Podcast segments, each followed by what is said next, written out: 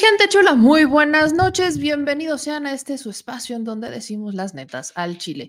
Yo soy Meme Yamel y hoy tenemos mucho que decir, tenemos mucha información, es miércoles treinta y uno de enero, aquí ando en hablar bien, aprendiendo a hablar bien, como de que no, pero gracias a todos los que se están conectando, que están compartiendo esta transmisión, así como ayer pues estamos explorando esta alternativa de transmitir al mismo tiempo en TikTok, vamos a ver cómo nos funciona. Ayer este, se nos cortó la transmisión en un momento determinado, pero al final todo regresó y todo fue maravilloso. Más adelante en este espacio vamos a tener a nuestro queridísimo Edy Smol, justamente para hablar, ¿no?, sobre esta eh, guerra sucia, esta guerra sucia, él, él justamente me dice, hay que hablar, hay que alertar al pueblo sobre la guerra sucia que se está armando y pues eso es justamente lo que vamos a hacer. Yo les quiero pedir que me ayuden a compartir esta transmisión y pues vamos a darle porque, insisto, hay mucho que decir. Y vamos a hablar, obviamente, gran parte del programa, del programa, de hecho, lo vamos a concentrar justamente en hablar sobre estas, eh, esta columna. Está, pues es que sí es una columna que sale en tres medios, eh, Dolce Vélez, Dolce Vélez sale en este, dos medios también internacionales y que llega obviamente a la mañanera porque según un testigo protegido de la D E A, el presidente Andrés Manuel López Obrador habría recibido presupuesto del narcotráfico en dos mil seis, para su campaña presidencial del dos mil seis. Y aquí, antes de entrar en mi análisis, antes de entrar en la opinión, quiero ponerles un poco de lo que se ha estado diciendo, porque hay mucho, hay muchas cosas que se mencionaron y yo quiero, nos pusimos, de hecho, nos puse, me puse a ver un par de precisiones sobre este tema. Y quiero leer sobre expertos en seguridad que cubren estos temas, qué es lo que ellos dicen para empezar a calentar motores.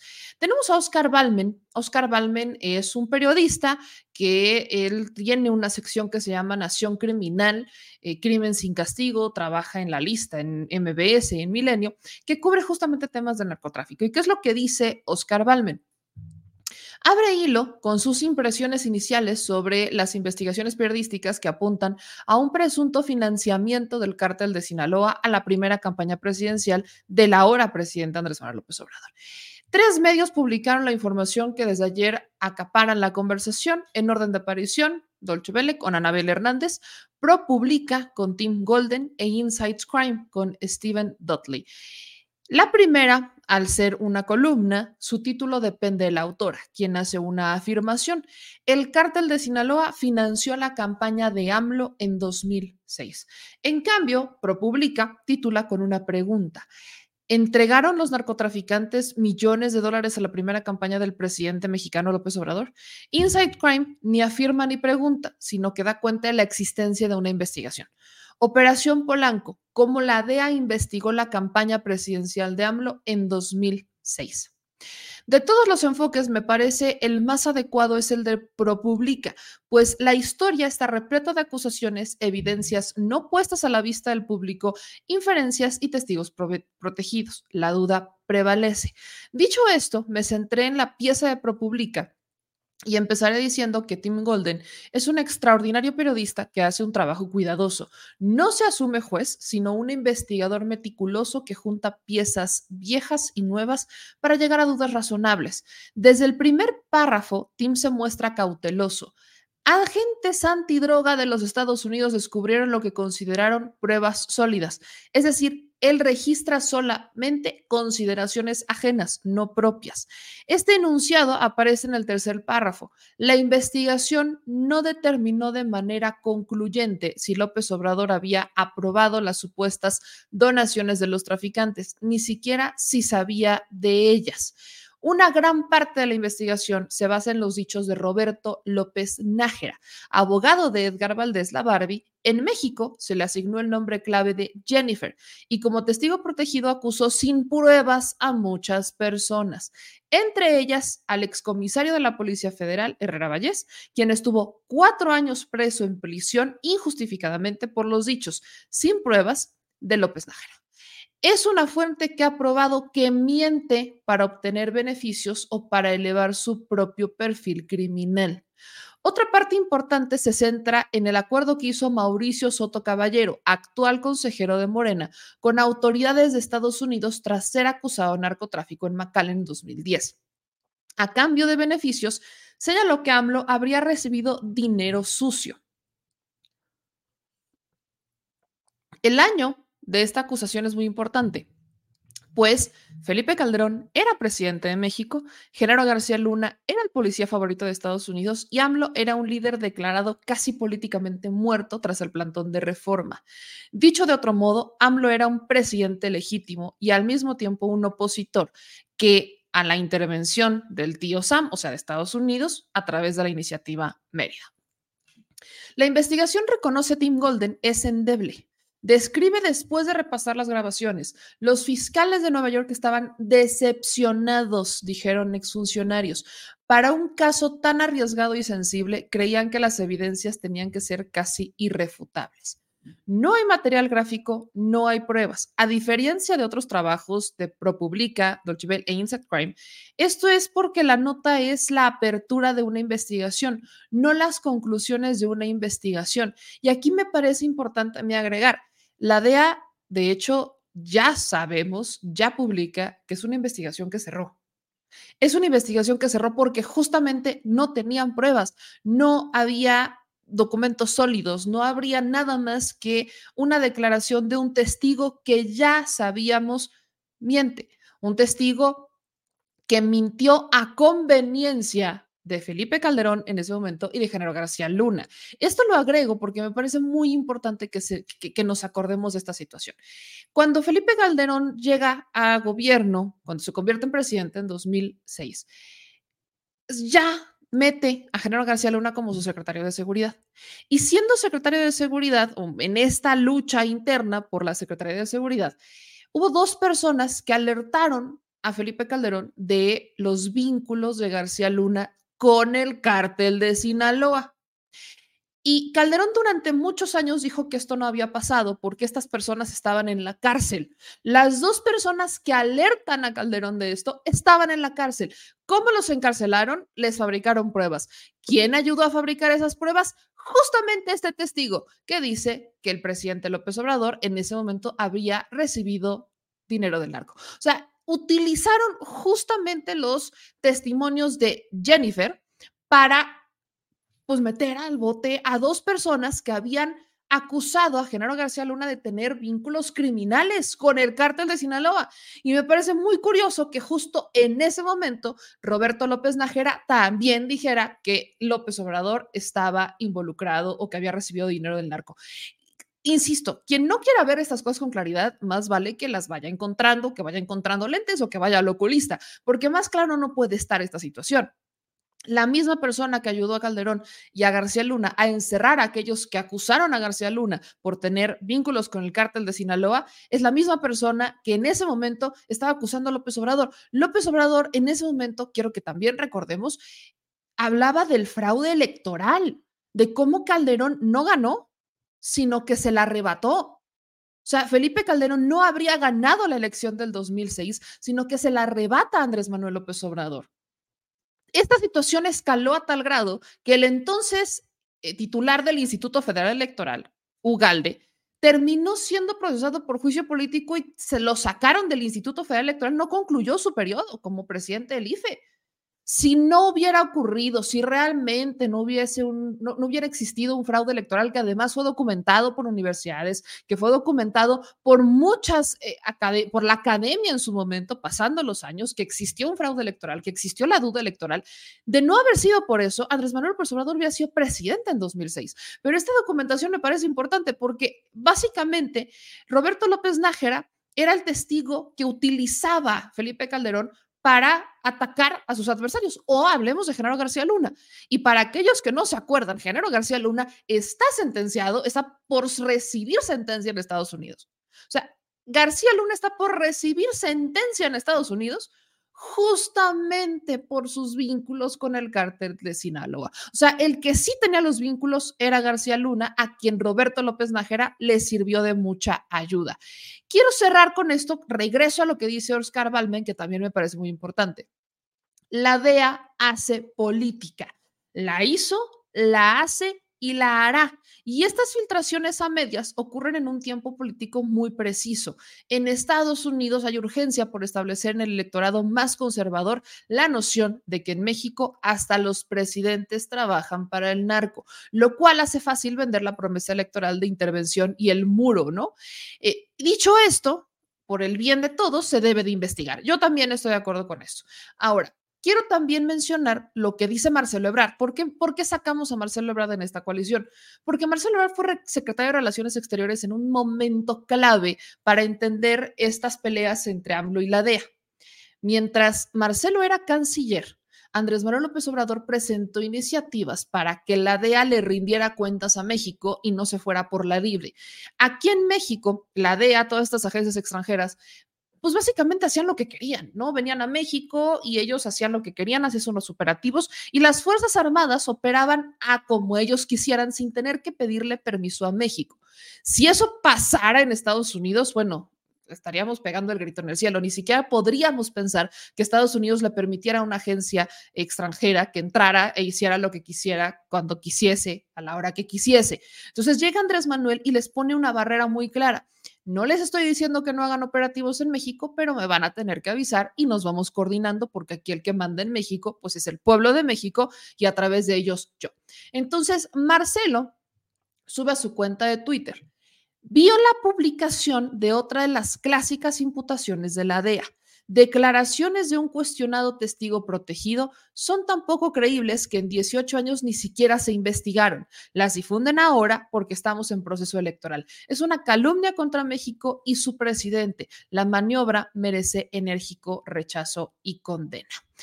A esta línea quiero agregar dos declaraciones que me parecen muy importantes. La primera de Tim Golden. Tim Golden, uno de los que justamente escribe esta columna o escribe esta información donde rescatan una investigación de dos mil seis que se cerró por falta de pruebas. O sea, hoy sabemos que esa investigación está cerrada. Hoy sabemos que esa investigación no rindió frutos porque no le encontraron mayor evidencia. Pero me parece importante que ustedes escuchen a estos, las dos posturas de una misma investigación publicadas por dos periodistas distintos, Tim Golden y sí, Anabel Hernández. Vamos a escuchar a Tim Golden para que ustedes saquen sus propias conclusiones respecto a esto, porque aquí que no le digan y que no le cuenten. Bueno, la información que publiqué es un reportaje muy detallado sobre una investigación que hizo la D E A a partir del año dos mil diez y volvió atrás eh, en base a Las, eh, el testimonio de un testigo protegido eh, que en un momento fue muy eh, criticado en México. Se, se trata de Roberto López Nájera, conocido por su nombre de código como Jennifer, que contó a la D E A en dos mil nueve y dos mil diez que había sostenido una reunión. Este, este señor era, había sido abogado, eh, asistente narcotraficante, Uh, trabajando con el famoso uh, traficante La Barbie, y el, el uh, señor López Nájera contó a la D E A que había tenido una reunión en dos mil seis en Nuevo Vallarta con políticos que decían representar a la campaña de uh, Andrés Manuel López Obrador eh, y narcotraficantes, incluyendo La Barbie. De ahí se llegó a un acuerdo para que patrocinara la Barbie y el grupo de los Beltrán Leyva a la campaña presidencial del dos mil seis de López Obrador. Esta información lo siguió la D E A uh, durante más de un año en una investigación que detallamos uh, en el reportaje que está en pro publica punto org. Y pues le recomiendo a la gente que, que vean la... Uh, la información directamente estará en español, pero uh, esencialmente después de mucho tiempo, incluyendo una parte en donde investigaron dentro de México, el Departamento de Justicia y los fiscales en Nueva York decidieron cerrar el caso sin avanzar más. Y realmente el reportaje nuestro es una visión de lo, la dificultad que tiene la justicia estadounidense para investigar este tipo de casos y los problemas que presenta. Eh, sí, eso es muy importante porque al final de cuentas eh, el propio, el propio reportaje eh, está, está planteando que es una investigación que quedó ahí, que se cerró el caso, que no se avanzó más, y recuperar esta información en este momento, en dos mil veinticuatro, Tim Golden, bueno, pues es un asunto que tiene impacto fuerte. Pero aquí lo importante es eh, referirnos a, al alcance de la propia investigación de la D E A, que si bien eh, la inició en dos mil diez, como lo mencionas, eh, al final de la historia, pues eh, si se cerró el caso, eh, se puede concluir que no se pudo mos- demostrar que tal ingreso de dinero del crimen organizado haya llegado a la campaña de López Obrador en dos mil seis. Yo no creo que eso sea la lectura que yo haría. Más bien, yo creo que Era, fue un caso en donde uh, los investigadores estadounidenses tuvieron un, un número de testigos inusual, tuvieron un alcance y unos testigos muy, uh, muy importantes. Una cosa que realmente uh, era insólito casi. Tenían como una fuente confidencial a un señor Mauricio Soto Caballero que había trabajado en la campaña de López Obrador, muy de cerca con Nicolás Mollinedo Bastar, el ex eh, jefe de logística del, de Andrés Manuel, y, uh, y otras fuentes que también uh, habían estado en reuniones en, en, este, en este negocio. Um, pero obviamente, y por razones que creo que son legítimas, Uh, había un gran temor en ese momento, en el, a finales del dos mil once, eh, cuando el caso de Rápido y Furioso uh, uh, había hecho eh, enorme eh, repercusión y enorme daño en México. Uh, había un, una gran preocupación de parte de la uh, gente del Departamento de Justicia y la Fiscalía de Manhattan uh, en un caso que involucraría operaciones encubiertas dentro de México por parte de investigadores estadounidenses y que podría explotar de una forma eh, eh, pues, eh, muy negativa. Pero, pero decir que no había evidencia suficiente, yo creo que eh, eh, no es la, la única lectura no posible. Lectura, de, o sea, de mi lectura fue muy básica y yo digo, sí, yo, mi lectura fue muy básica y yo digo, sí, si se cerró el caso y no se avanzó más, pues en mi opinión, pero desde luego tú hiciste la investigación y está la invitación a que lo lea la gente, eh, tú dices es la demostración de la dificultad de llegar a concluir un proceso de esta naturaleza.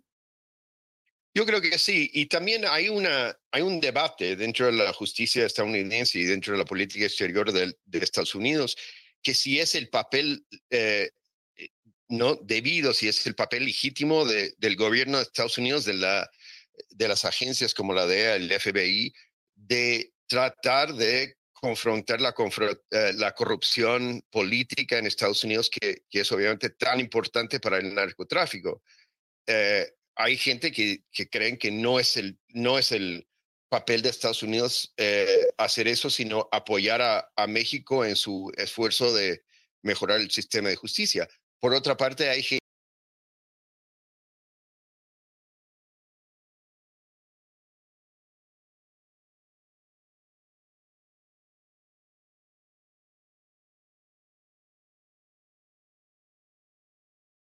Ande pues, ahí está un poquito de lo que pues, justamente dice Tim, este, Tim Golden con Carmen Aristegui.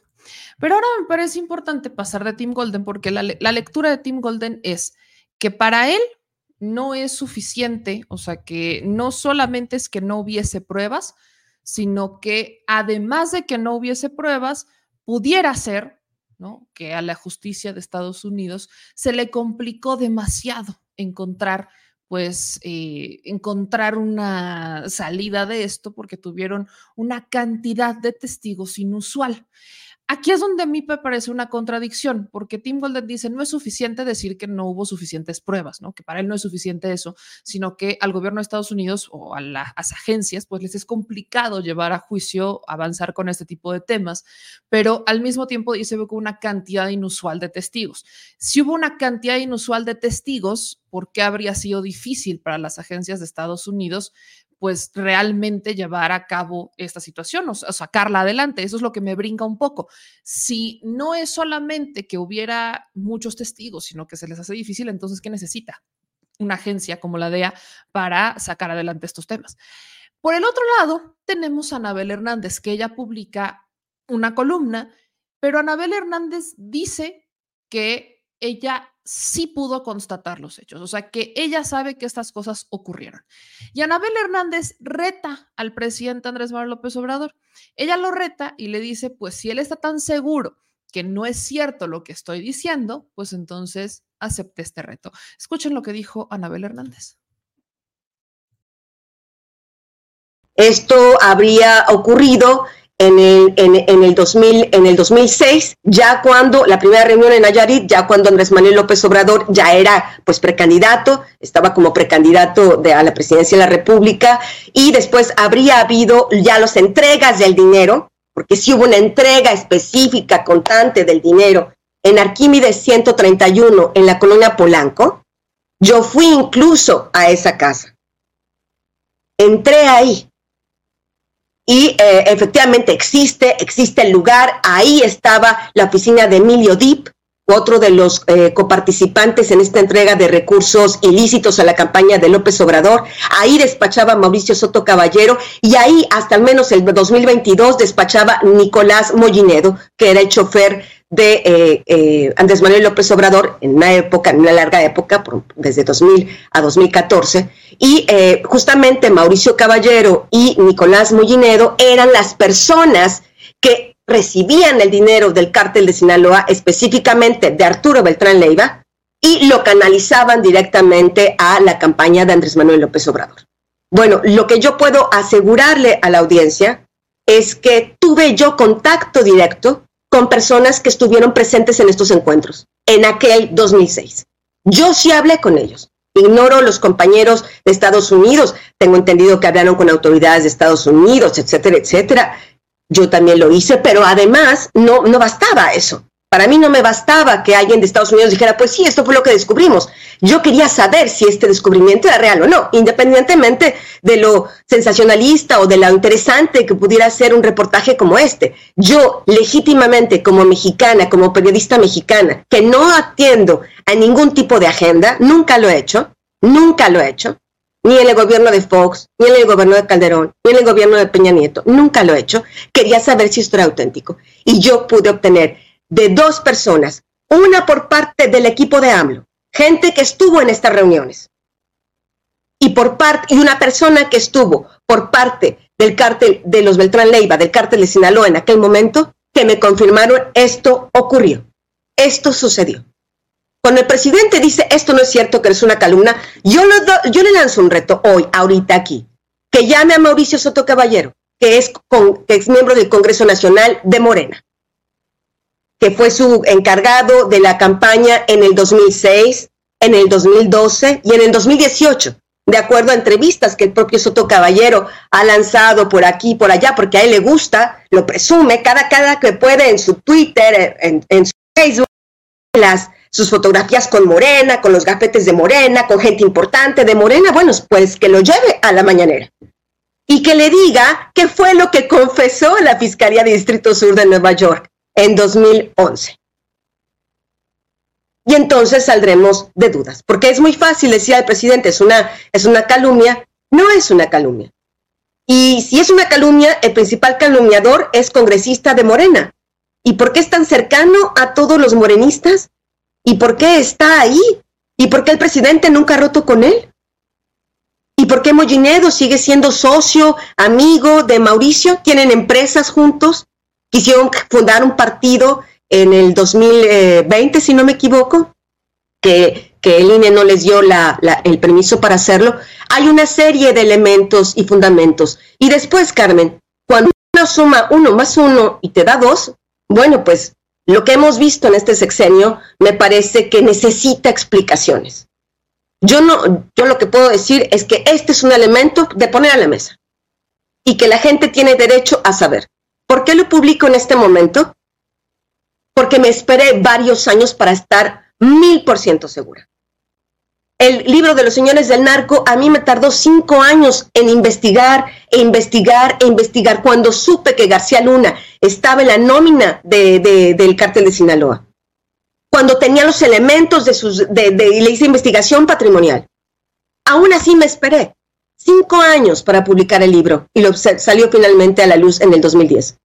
Porque ese es al menos el tipo de investigaciones que yo hago, con un compromiso para la ciudadanía. La ciudadanía ya con esta información, pues que haga lo que libremente quiera y piense hacer, ¿no? Lo, lo que la analice, que la tome en cuenta, que no la tome en cuenta. Pero es importante decir estos tiempos. Y es importante decir que yo publiqué, por mi mutuo propio, porque tenía la información ayer en la mañana. Muchos medios en México no publicaron, se esperaron hasta que fueron medio gringo, que enviara la palomita. Bueno, pues tuvieron ahí al, a los compañeros muy prestigiados, periodistas de Estados Unidos, que son gente seria, que, eh, eh, in, in, de, repito, ignoro cómo ellos comenzaron su investigación, pero no hay duda de que esos hechos ocurrieron.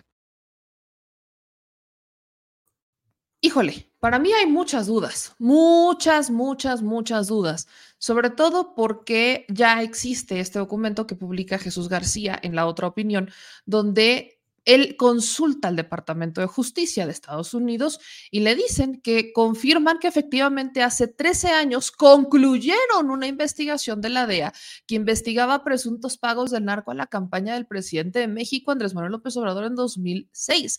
Eh, cito lo que dijo Eh, lo que dicen al menos en este, en esta, en este medio, en la, en La Otra Opinión. Este diario pidió una postura oficial a la D E A sobre la investigación realizada por sus agentes incidentes, pero el área de atención a medios refirió que la solicitud al Departamento de Justicia, donde se aclaró cómo ocurrió el cierre de la investigación. Un funcionario del Departamento de Justicia dijo que hace trece años el departamento siguió sus protocolos internos para manejar investigaciones internacionales sensibles. Acotó que entonces la investigación fue concluida. El reporte de Pro Publica se destaca que desde que AMLO asumió el cargo presidencial tuvo un notable repliegue en la lucha contra el narco. Sin embargo, el portavoz defiende la actual colaboración con el gobierno de México contra el crimen organizado, además de respetar las políticas internas de los mexicanos. El Departamento de Justicia respeta plenamente la soberanía de México y estamos comprometidos a trabajar hombro con hombro con nuestros socios mexicanos para combatir a los cárteles de la droga. El portavoz no quiso ahondar sobre el reporte de ProPublica, pero dice Anabel Hernández que uno más uno suma dos. Pues vamos a hacer exactamente esa misma dinámica, uno más uno suma dos. ¿Cómo es posible que el narco hubiera invertido en eh, Andrés Manuel López Obrador para la campaña presidencial y que no hubiera ganado? O sea, que no hubiera quedado Andrés Manuel López Obrador. Salgo por unas preguntas al aire. O sea, estamos en un país donde el narco constantemente está financiando Eh, políticos, y esos políticos terminan gobernando. Cabeza de Vaca, la chapodiputada. Tenemos un caso importante, ¿no? El propio Gerardo García Luna. Y con Andrés Manuel López Obrador fue la santa excepción. No ganó. Dos, estamos hablando que toda esta investigación deriva de un testigo que había ayudado a Gerardo García Luna a zafarse de dos personas que lo estaban vinculando con el cártel de Sinaloa y lograron meterlos al bote.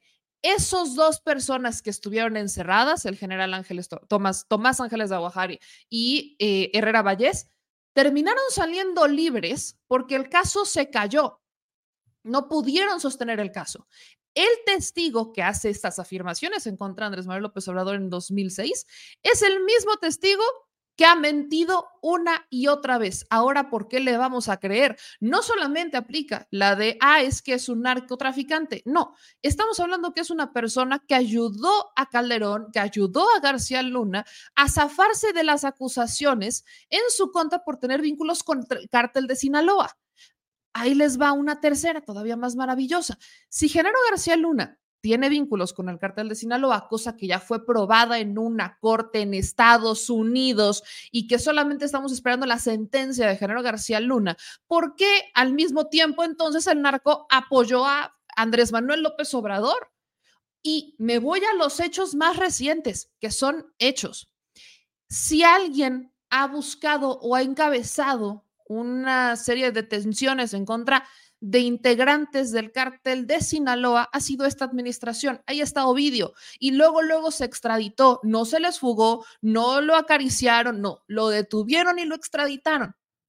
Si Andrés Manuel López Obrador le debiera favores al cártel de Sinaloa, simplemente no tendríamos detenciones como esta, no se estarían dando estas detenciones.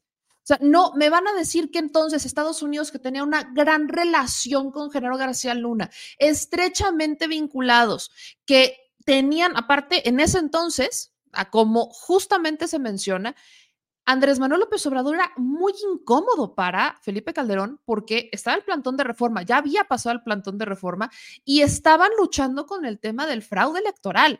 O sea, Andrés Manuel López Obrador era un pie, una piedrita en el zapato para aquellos que hoy sabemos que sí tenían vínculos con el cártel de Sinaloa.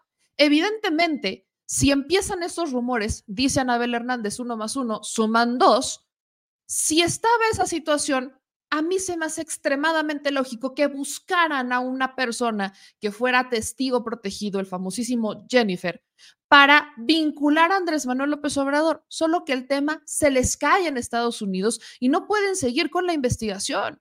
No pueden seguir con la investigación. Y me parece importante precisar un par de datos de utilidad sobre Tim Golden. Él fue corresponsal en México del New York Times y se volvió cercano a Otto Granados y a José Carreño, quienes se desempeñaron como voceros de Carlos Salinas de Gortari. Hace unos meses, en el New York Times, publicó un reportaje acerca de Salvador Cienfuegos, en el que básicamente reproduce todos los argumentos de la D E A y ninguno de los múltiples elementos exculpatorios que, muy a mi pesar, lo terminan exculpando, pero bueno, tienen razón. Nadie le vio méritos a las acusaciones que publica para proceder a un indictment, mientras que en el caso de García Luna fue indicted and convicted. O sea, ha sido un periodista que no alegó su trabajo, pero que su trabajo también es cuestionable porque reproduce lo que dice la D E A. La D E A hace política y la D E A trae una bronca clara con Andrés Manuel López Obrador. Son tiempos políticos, Estados Unidos está en elección y tenemos a más de un candidato intentando, ¿no?, hacer su campaña con México, el país malo, México, el país de los narcos, México, el país que hay que invadir. Anabel Hernández dice uno más uno son dos y Anabel recae en una completa contradicción porque yo estuve presente el día que en Éntrale sin miedo, un programa en La Octava que encabezaba Vicente Serrano, ella le dijo que investigó a Andrés Manuel López Obrador desde el dos mil seis y que nunca le encontró nada. Si Anabel Hernández realmente investigó a Andrés Manuel López Obrador, ella hubiera encontrado esta investigación desde el dos mil seis, la hubiera encontrado en dos mil diez, la hubiera encontrado en dos mil once. Anabel Hernández hubiera encontrado esta investigación desde hace años. En dos mil diecinueve ella asegura que le buscó hasta por debajo de las piedras y que nunca le encontró nada. dos mil veinte le llega esta información y ahora dice otra cosa muy distinta. Cuando Anabel Hernández, ella dice que no defiende ningún interés, pero claramente como Tim Golden, defienden los intereses de la D E A, como si la D E A no fuera cuestionable, como si la D E A no fuera corrupta, como si la D E A no se le pudiera tocar ni cuestionar ni un pelo así, ni una cana, ni una costra de todo lo que hacen. Creo que siguiendo las mismas palabras de Anabel Hernández, uno más uno son dos. Vamos a hacer este análisis con mi querido Edy Smol porque hay mucho que decir todavía. Hay intentos de esta guerra en tiempos electorales, en tiempos donde se busca desprestigiar un proyecto. Una vez más, a punta de rumores, es que me dijo el que me dijo, es que sí pasó pero no pasó, pero ¿y las pruebas? Mi querido Edy, muchísimas gracias por tu paciencia. ¿Cómo estás? Hola, ¿cómo estás, Meme? Un abrazo a ti, a tu audiencia tan linda y tan hermosa que tanto amo y quiero. Y bueno, pues sí, yo creo que estamos viviendo tiempos muy retadores. Como tú sabes, yo estuve insistiendo durante mucho tiempo, desde el año pasado y desde antes, desde dos mil veintidós, y revisamos los videos eh, de las distintas entrevistas contigo, con Vicente, con Manuel Pedrero. Les dije, a ver, tienen que entender una cosa, están cocinando una guerra sucia muy grande que va a estar muy, muy, muy, muy latente durante los últimos, ¿qué vamos a decir? Como lo había platicado, ¿no? En el último tramo del gobierno de Andrés Manuel López Obrador, por obvias razones, ¿no? Por obvias razones, pues porque está muy fuerte la transformación, el presidente tiene un nivel de aprobación tremenda, el país en su mayoría, los mexicanos están contentos, eh, quieren continuar la transformación, eh, la oposición lo sabe, sabe que no tiene proyecto de nación, sabe que lo único que puede hacer es calumnia, denigración, denostación y difamación, eh, y por ende, y agresión, ¿no? Y, y por ende, entonces, pues se cocina todo esto. Entonces yo les dije hace unos meses, y tú lo has de recordar muy bien, que analizaran los viajes que estaban haciendo ciertos eh, integrantes de la oposición eh, y que están dentro de la oposición y que también financian la oposición y que vieran las coincidencias de los viajes y con quienes se juntaban. Nada es coincidencia, nos han estado, esto tiene más de un año y medio que está planeado y nos han estado mandando los misiles que acordaron. Los misiles que acordaron es mandar un Cedillo, eh, no es casualidad, por algo llegó aquí, por algo hizo lo que tenía que hacer, nos han estado mandando misiles de otro tipo eh, que vienen de la parte de Europa y olé, y por el otro lado de la parte Eh, vamos a decir estadounidense. Pero todo esto, vuelvo a repetir, que no es una casualidad, es todo una, un tema orquestado, perfectamente bien articulado, perfectamente bien financiado y puesto de acuerdo. Entonces, ellos sabían perfectamente bien que venir atacando eh, con la parte de narcopresidente, que justamente yo en mayo escribo que acusaron, en mayo del año pasado, dirían, ay, qué casualidad, ahorita alguien me acaba de escribir en Twitter, impresionante, este tuit que escribiste data de mayo del dos mil veintitrés, increíble que no haya perdido vigencia. ¿Cómo te nos adelantaste? Bueno, para mí, que de alguna manera obtengo información de muchos lados, pues ya era algo obvio y algo que yo traté de alertar. Pero vámonos directamente al pensamiento crítico, a lo que más me gusta que hagamos todos los mexicanos y que en estos ejercicios que hacemos con todos ustedes, abramos conciencias y analicemos esto desde una manera mucho más aterrizada. A ver, si como dice esta señora Anabel, que pues obviamente no tiene ni pies ni, cabe pies ni cabeza y ahora me copió mi frase célebre que tengo usando hace diez años de uno más uno es dos, pero bueno, uno más uno es dos. Si Andrés Manuel López Obrador hubiese tenido este tipo de nexos que tratan ellos de insinuar, ¿por qué tuvieron que recurrir en el dos mil a la parte del desafuero como un acto desesperado? ¿Por qué después en el dos mil seis? Y desde antes, obviamente en las campañas, en un acto desesperado, le inventan la campaña de un peligro para México, diciendo que México se iba a convertir en una dictadura, diciendo que les iban a quitar sus propiedades, diciendo que México se iba a convertir en Venezuela, bla, bla, bla, bla, bla. Y que a final de cuentas esa campaña trajo y se le invirtieron miles de millones de pesos, no estamos hablando de tres pesos, ¿para qué? Para que cumpliera su función, la cual cumplió. Y por mucho tiempo la población, incluidos muchos de nosotros, vivimos asustados con ese tipo de cosas y le funcionó a la oposición. Si la oposición hubiese tenido, y aquí es donde quiero que usen el pensamiento crítico, la información de que Andrés Manuel López Obrador tenía nexos con el narco y estaba recibiendo dinero del narco para su campaña, no hubieran tenido que invertir dinero en una campaña de un peligro para México, inventando que nos iban a quitar sus, las propiedades, que iban a hacer esto, que iban a, a volverse eh, un, una dictadura, que nos íbamos a convertir en Cuba o Venezuela. No hubieran tenido que invertir todo ese dinero. Simple y sencillamente exhiben la investigación con las pruebas, golpetean por ese lado de la sociedad con el narco e inmediatamente le hubieran dado un golpe bajo al candidato, a cualquier candidato.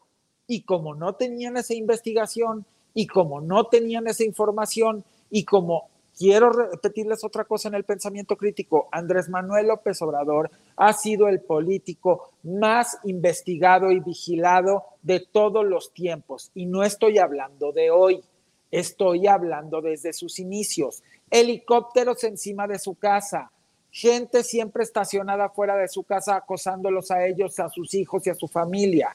Él lo puede corroborar en una mañanera, no lo estoy diciendo yo. Ha sido el hombre más vigilado y perseguido por el sistema durante décadas. Si ese hombre vigilado y perseguido en cada momento, en cada movimiento de él y de su familia, en cada llamada telefónica, en cada suspiro y respiro, hubiese pactado con el narco, discúlpenme, pero bajo ese sisén que estaba detrás de él y bajo todo eso que tenía detrás de él, eso hubiese salido en tiempo y forma para golpearlo y para debilitarlo y desarmarlo, cosa que no sucedió porque cosa que no existió. Ahora les voy a otra del pensamiento crítico. ¿Ustedes creen que para poner a un, o sea, un candidato, para poner al responsable de la seguridad pública de un país como este y poner a las diferentes cabezas, como dicen que por eso fue el pacto, que eso fue a cambio, ustedes creen que cobraría dos millones de dólares? Señores, por favor, los empresarios han ofrecido miles de millones de dólares por golpear y porque no continúe, por ejemplo, porque no llegara primero Andrés y ahora porque no continúe la transformación. Mejor ejemplo. Y no me van a dejar mentir y vamos a hacer memoria. En este sexenio hubo un empresario al que le cobraron una deuda muy grande. Eran creo que cuatro mil millones de pesos. Y él declaró claramente, yo voy a poner el doble con tal de que López Obrador no continúe. Y voy a poner el doble con tal de que el proyecto de López Obrador no continúe.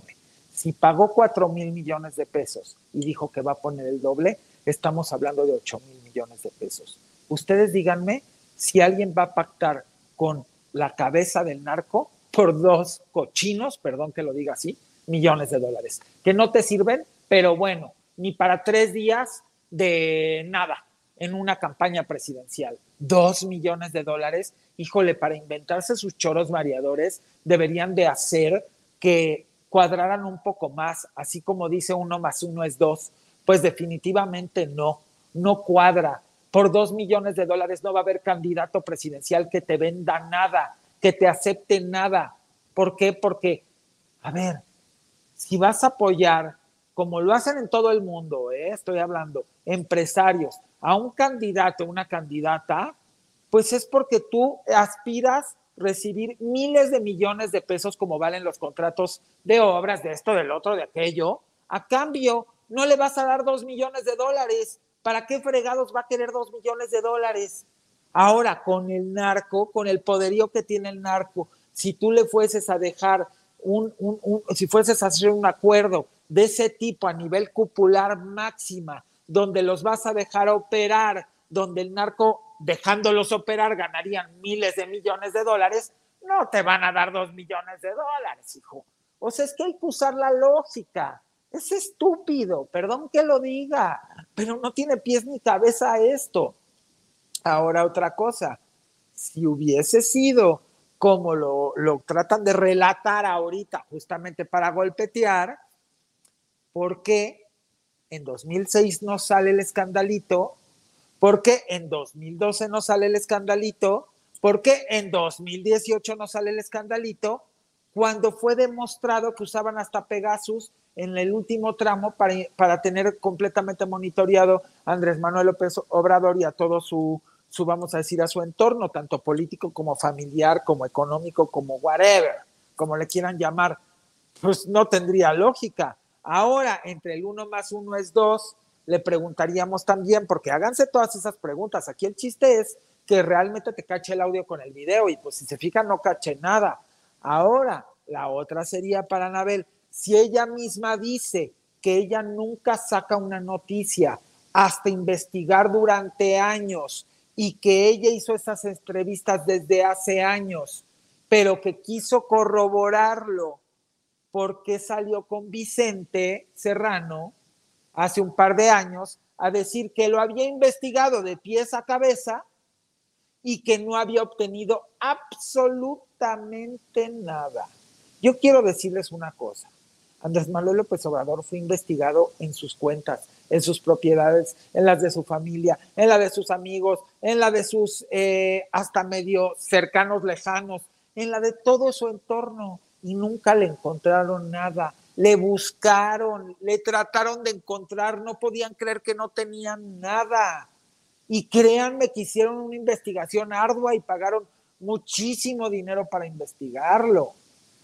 Entonces yo le pregunto a Anabel, si tú realmente tenías años que ya te habían dicho esta información, ¿por qué le dices a Vicente Serrano que te entrevistaste con el Vicentillo, que te entrevistaste con Gaxiola? Porque así lo dices, ¿eh? Y ahí está el video, y que nunca mencionaron a Andrés Manuel López Obrador ni a nadie del entorno de AMLO.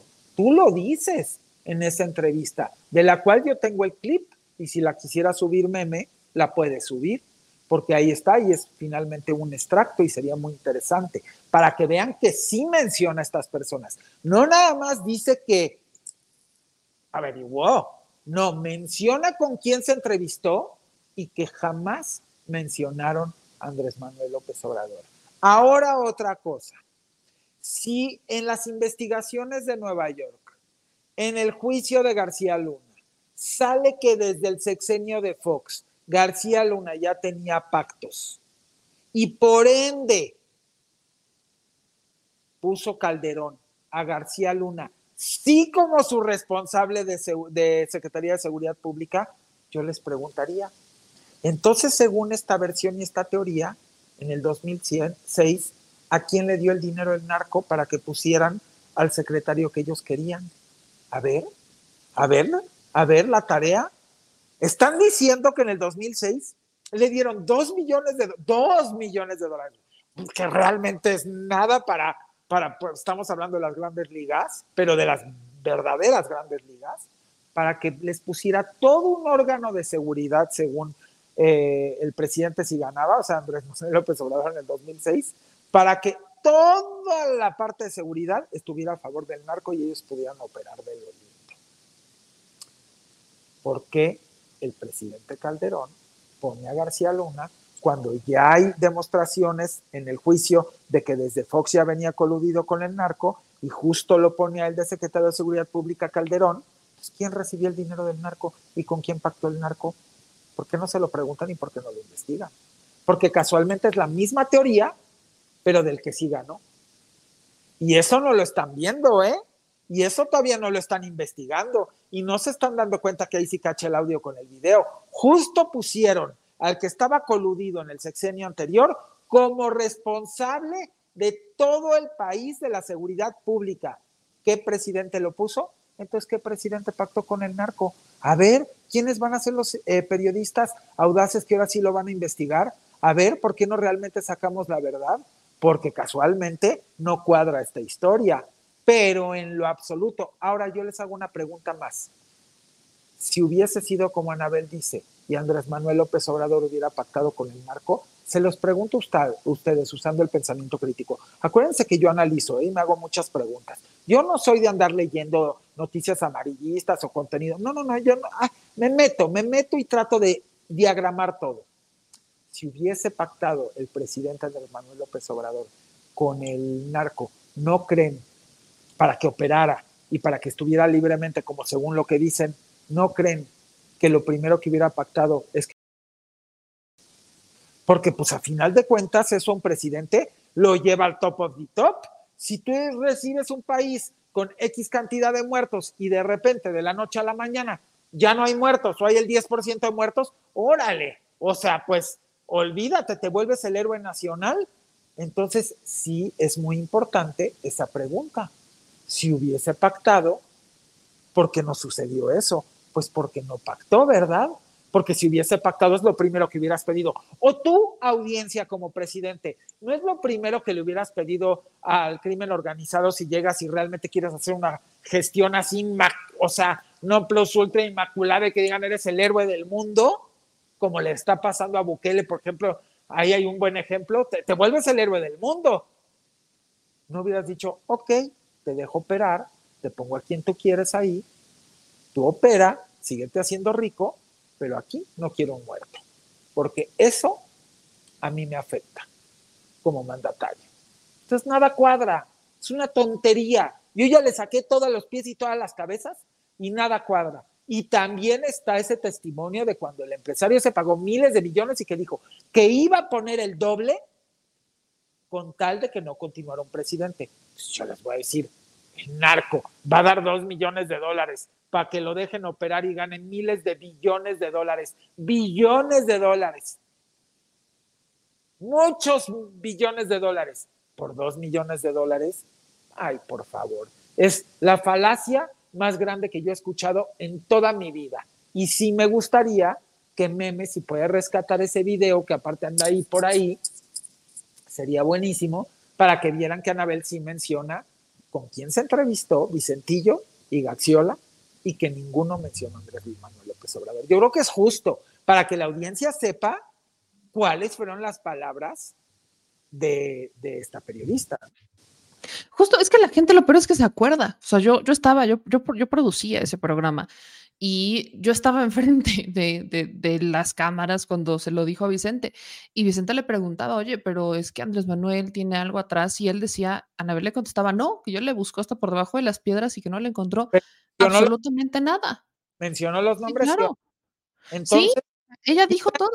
Nombres. A ver, dense cuenta, cuando según está diciendo una verdad, menciona y cita al Vicentillo y a Gaxiola.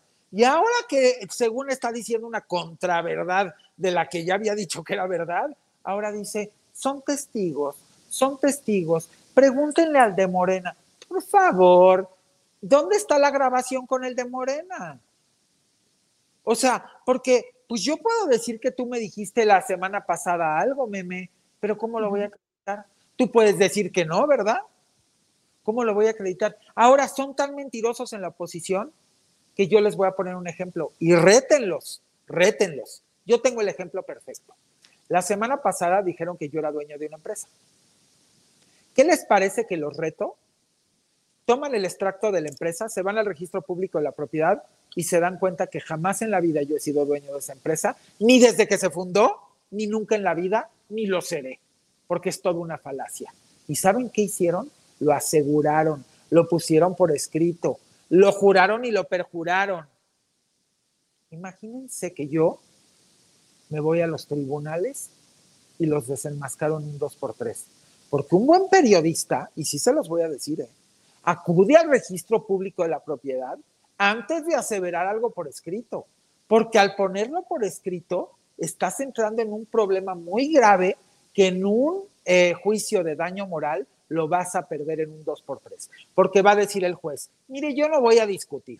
Usted puso esto aquí, usted declaró esto aquí, aquí está el registro público de la propiedad desde el origen de la empresa, desde el día uno que se fundó hasta el día de hoy. Aquí no aparece esta persona ni como nada, bueno, ni como apoderado, ni como socio, ni como dueño, ni como nada, no aparece y usted pierde el juicio. Porque cualquier juez lo va a determinar así. Ahora algo peor, también dijeron de contratos que casualmente no está mi nombre, no está mi apellido, no está mi nada, no se me menciona, no se me el otro, y le taparon el nombre y la firma para que la gente pensara eso.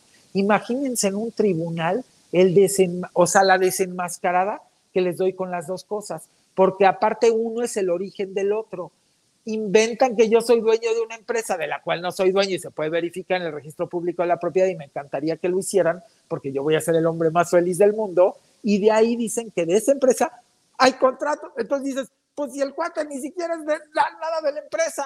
Entonces dense cuenta cómo son capaces de maquinar mentiras, de tratar de engañar a la opinión pública, de manipular, y porque la, la opinión pública nunca les cuestiona y los pone contra la pared de decir, en este momento como audiencia, me enseñas la copia de la acta constitutiva donde está el registro público de la propiedad, donde dice que esta persona es. El día que la audiencia exija y desenmascaren a estos chayoteros de quinta, porque es lo que son, chayoteros de quinta, ¿eh? Ese día se les acaba la carrera a esos cuates. Y yo sí les digo una cosa, y se los voy a invitar a toda la audiencia. Háganlo, cuestiónenlos, díganles dónde están los documentos. Basta ya de que sigan engañando y tratando de manchar carreras limpias, gente honesta, gente que está tratando de abrirle la conciencia a todo un pueblo para que no siga viviendo engañado. Vivimos décadas engañados, décadas gracias a ese engaño de saqueo, de abandono, de robos, de violencia, de agresión, de desapariciones, de familias rotas, de eh, colusión con crimen organizado, de corrupción con crimen organizado. Basta ya, no lo vamos a permitir y no vamos a permitir que por fin logramos tener transformación y nos quieran engañar de nuevo, porque para engañarnos lo van a tener que exhibir con papeles, con pruebas, porque la audiencia y los mexicanos ya no somos tontos y no nos vamos a dejar, no nos vamos a dejar, y así tengamos que salir a las calles, ¿eh? Un pueblo enojado saliendo a las calles, a exigirle a toda esa bola de mentirosos que le paren, no lo van a querer ver. Así que basta ya, párenle a su guerra sucia con todos, porque un pueblo organizado contra una bola chiquita de personas que quieren manipular y destruir este país, no les va a salir bien el resultado. Ahora sí que uno más uno es dos. Si quieren realmente ustedes ver el pueblo más la parte molesta del pueblo por que lo estén engañando, van a descubrir lo que significa uno más uno es dos. Ya basta. Edy, aquí quiero partir dos, dos preguntas que son también muy importantes. La primera, ¿qué gana Anabel Hernández con esto? Porque a mi parecer, y creo que al parecer de la audiencia, cuando se te cae una nota que tú dices, juras y perjuras que investigaste y reinvestigaste, pero al final sigues sin tener sustento, en vez de sumarte resta. Entonces, en el caso de Anabel Hernández, ¿qué, ¿Qué es lo que gana con publicar una nota? Sí, porque ya ni siquiera eh, los otros dos periodistas donde rescatan el reportaje, lo ponen ahí, o sea, se rescatan esa investigación y hacen sus precisiones y lo dejan ahí como al análisis, que ahorita te preguntaré sobre esto. Pero particularmente Anabel dice que ella sí tiene cómo afirmarlo porque ella estuvo en la casa. O sea, él está en una casa que fue una casa de, de un evento público, de, de campaña, de un político, no te, no, no te es de nada este, acreditable cuando justamente no tienes nada más que tus dichos. ¿Qué pasa con Anabel que ya viene una tras otra? Yo creo que Anabel cambió un poco su línea. La verdad es que a mí me encantaba, lo tengo que decir. Eh, me parece que era una persona humilde, pero la fama, desgraciadamente, a veces te hace subirte en un ladrillo y marearte. Y yo lo que creo, y desgraciadamente de ella, es que pues se le dio tanta notoriedad malamente, porque nosotros mismos tendremos que hacernos responsables que en muchos de los casos se le dio notoriedad, una notoriedad de un respeto que en algún momento sí presentaba eh, sus, sus fuentes, porque pues podemos ver el libro donde entrevista a Vicentillo, a Gaxiola. O sea, ella venía de una línea de sí presentar cuáles eran sus entrevistas, cómo es que funcionaba su, sus fuentes, cómo es que le daba sustento a lo que exponía.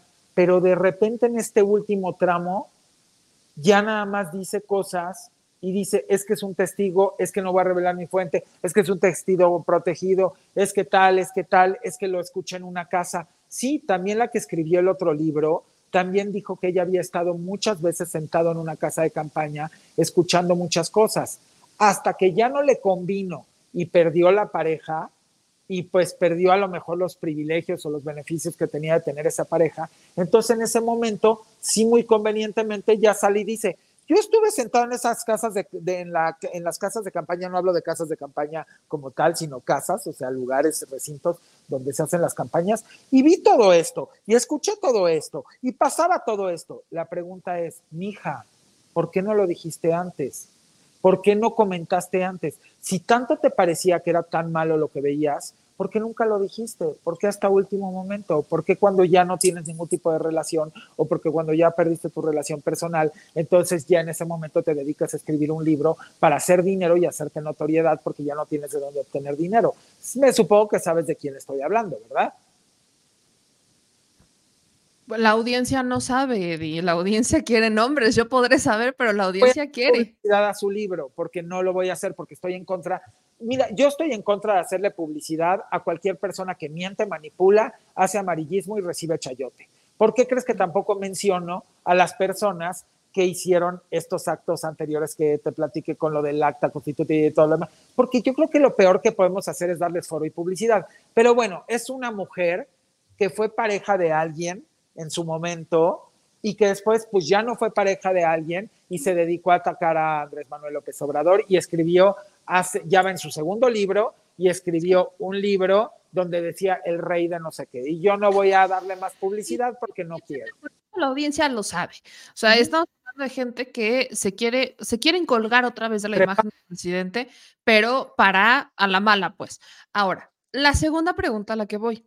Si lo que hoy sacan es algo que se cerró desde hace trece años, ¿por qué sacarlo? O sea, eh, eh, yo lo he mencionado, la D E A trae un pleito casado con Andrés Manuel López Obrador porque el presidente puso la soberanía primero, no les gustó que les pusieran reglas y no, además no. Tienes elecciones en Estados Unidos, o sea, no. Tienes elecciones en Estados Unidos y encima tienes aquí en México elecciones, pero de tantos factores, ¿cuál de todos es? No, a ver, ¿te acuerdas lo que te platiqué de los viajes? ¿Sí lo recuerdas muy bien?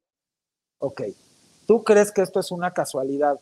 ¿Tú crees que la semana pasada vino Cedillo? La semana antepasada pasó lo otro. La se- hace tres semanas tuvimos una foto donde está Peña y están otros funcionarios de Estados Unidos junto con otras personas en República Dominicana. Aten cabos, caray. O sea, a veces sí como que siento que no entienden Calderón con Aznar. Eh... Creo que a veces no entienden todo lo que está pasando y todos esos viajes y todos esos acuerdos. Tampoco entienden cómo hay ciertos chayoteros que tienen contacto con eh, journalists de Estados Unidos porque también escriben en Estados Unidos. Nada más hay que entender que eh, esta agencia de noticias color rosita está basada en Estados Unidos Y no voy a hacerle publicidad, se los vuelvo a repetir, que me choca.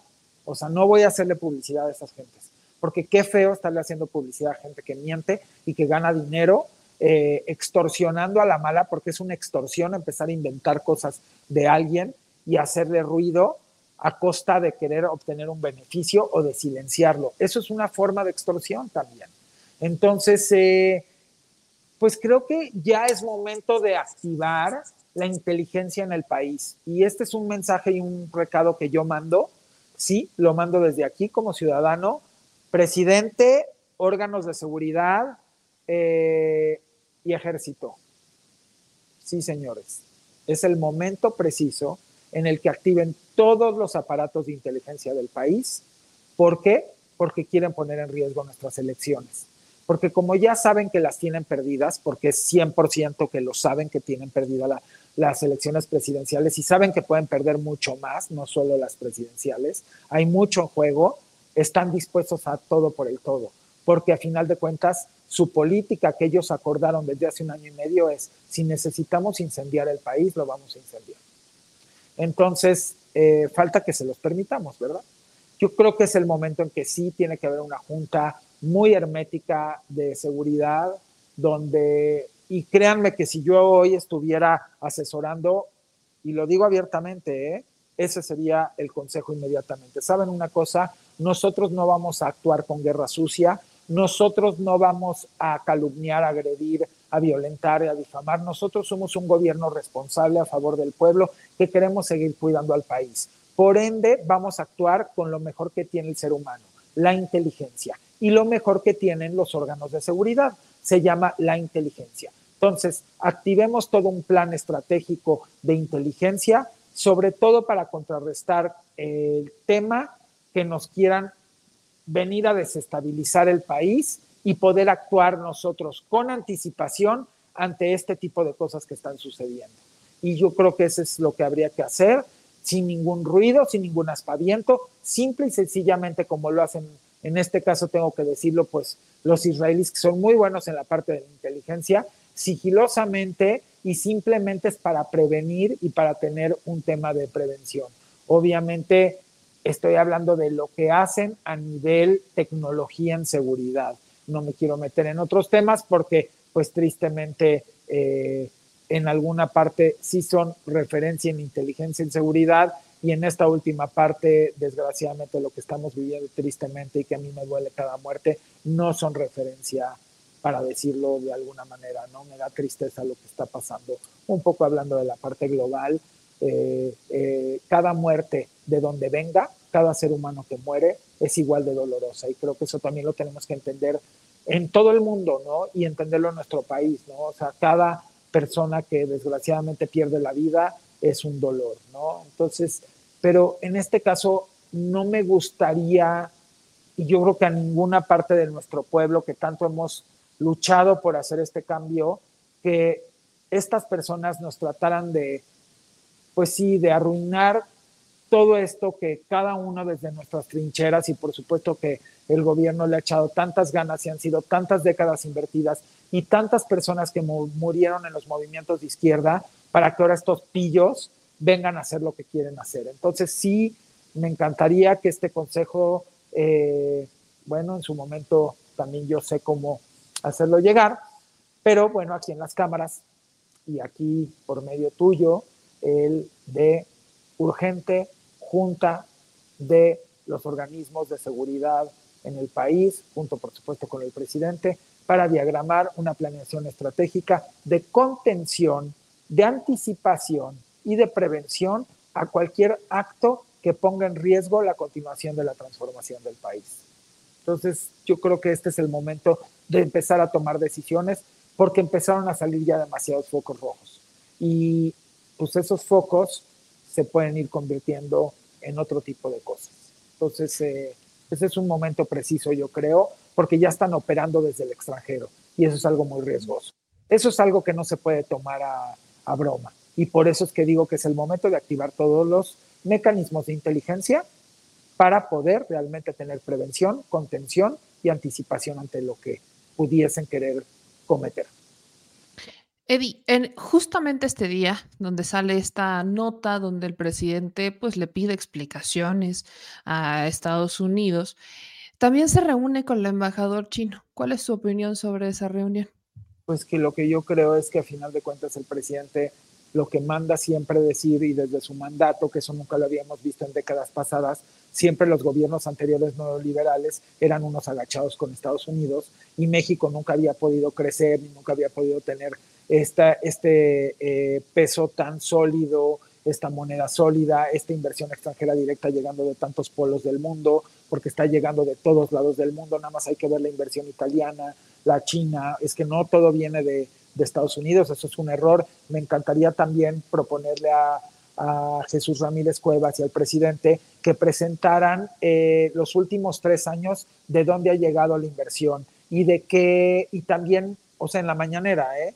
de dónde, de qué países ha llegado la inversión y de qué industrias principalmente, porque creo que eso entonces nos va a dar un, un eh, eh, panorama mucho más claro a a la población y al, eh, de, de cuál ha sido la estrategia multipolar del presidente y cómo no ha querido casarse con uno, sino llevarse bien con todos y abrir las puertas de la inversión a todo el mundo para no tener los huevos en una canasta. Eso, por ejemplo, le preocupa mucho a Estados Unidos y pues con justa razón dice, mi vecino, el que siempre tenía agarrado de ya saben dónde, ahora no lo puedo tener agarrado porque resulta que está diversificando su portafolio de inversiones extranjeras a todo el mundo. Entonces va a llegar un momento que ni va a depender en nada de mí.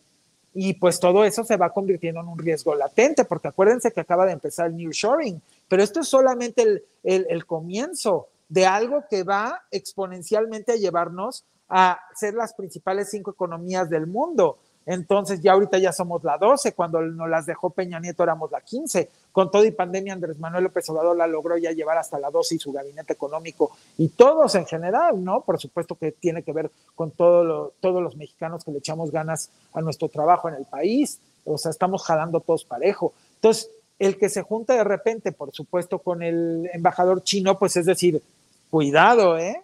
O sea, yo no estoy solo, aquí está conmigo Rusia, aquí está conmigo China, yo no me voy a pelear con Israel, no me voy a pelear con este, no me voy a pelear con el otro, no me voy a pelear con nadie.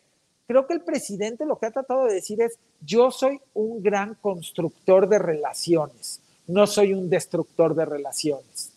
Como lo quisieron vender, acuérdense, Andrés Manuel López Obrador lo vendieron como un peligro para México, destructor de instituciones y destructor de relaciones. Juraban que se iba a pelear con Estados Unidos, que se iba a pelear con no sé quién, que se iba a pelear con no sé cuánto. Bueno, nada más hay que ver su discurso de la ONU, ¿no? O sea, que yo creo que ese lo deberíamos de volver a traer a, a, a, eh, muy seguido, porque es un gran discurso, ¿no? Y a veces se nos olvidan las cosas. Yo lo tengo aquí presente y aquí, porque me parece que eso habla de, de la altura de miras de un gran mandatario, ¿no? Que, que, que sabe lo que quiere y que realmente ha estado luchando contra un sistema para poder tener un país completamente distinto y que sea un país de derechos, de libertades, de bienestar colectivo, de equidad de oportunidad.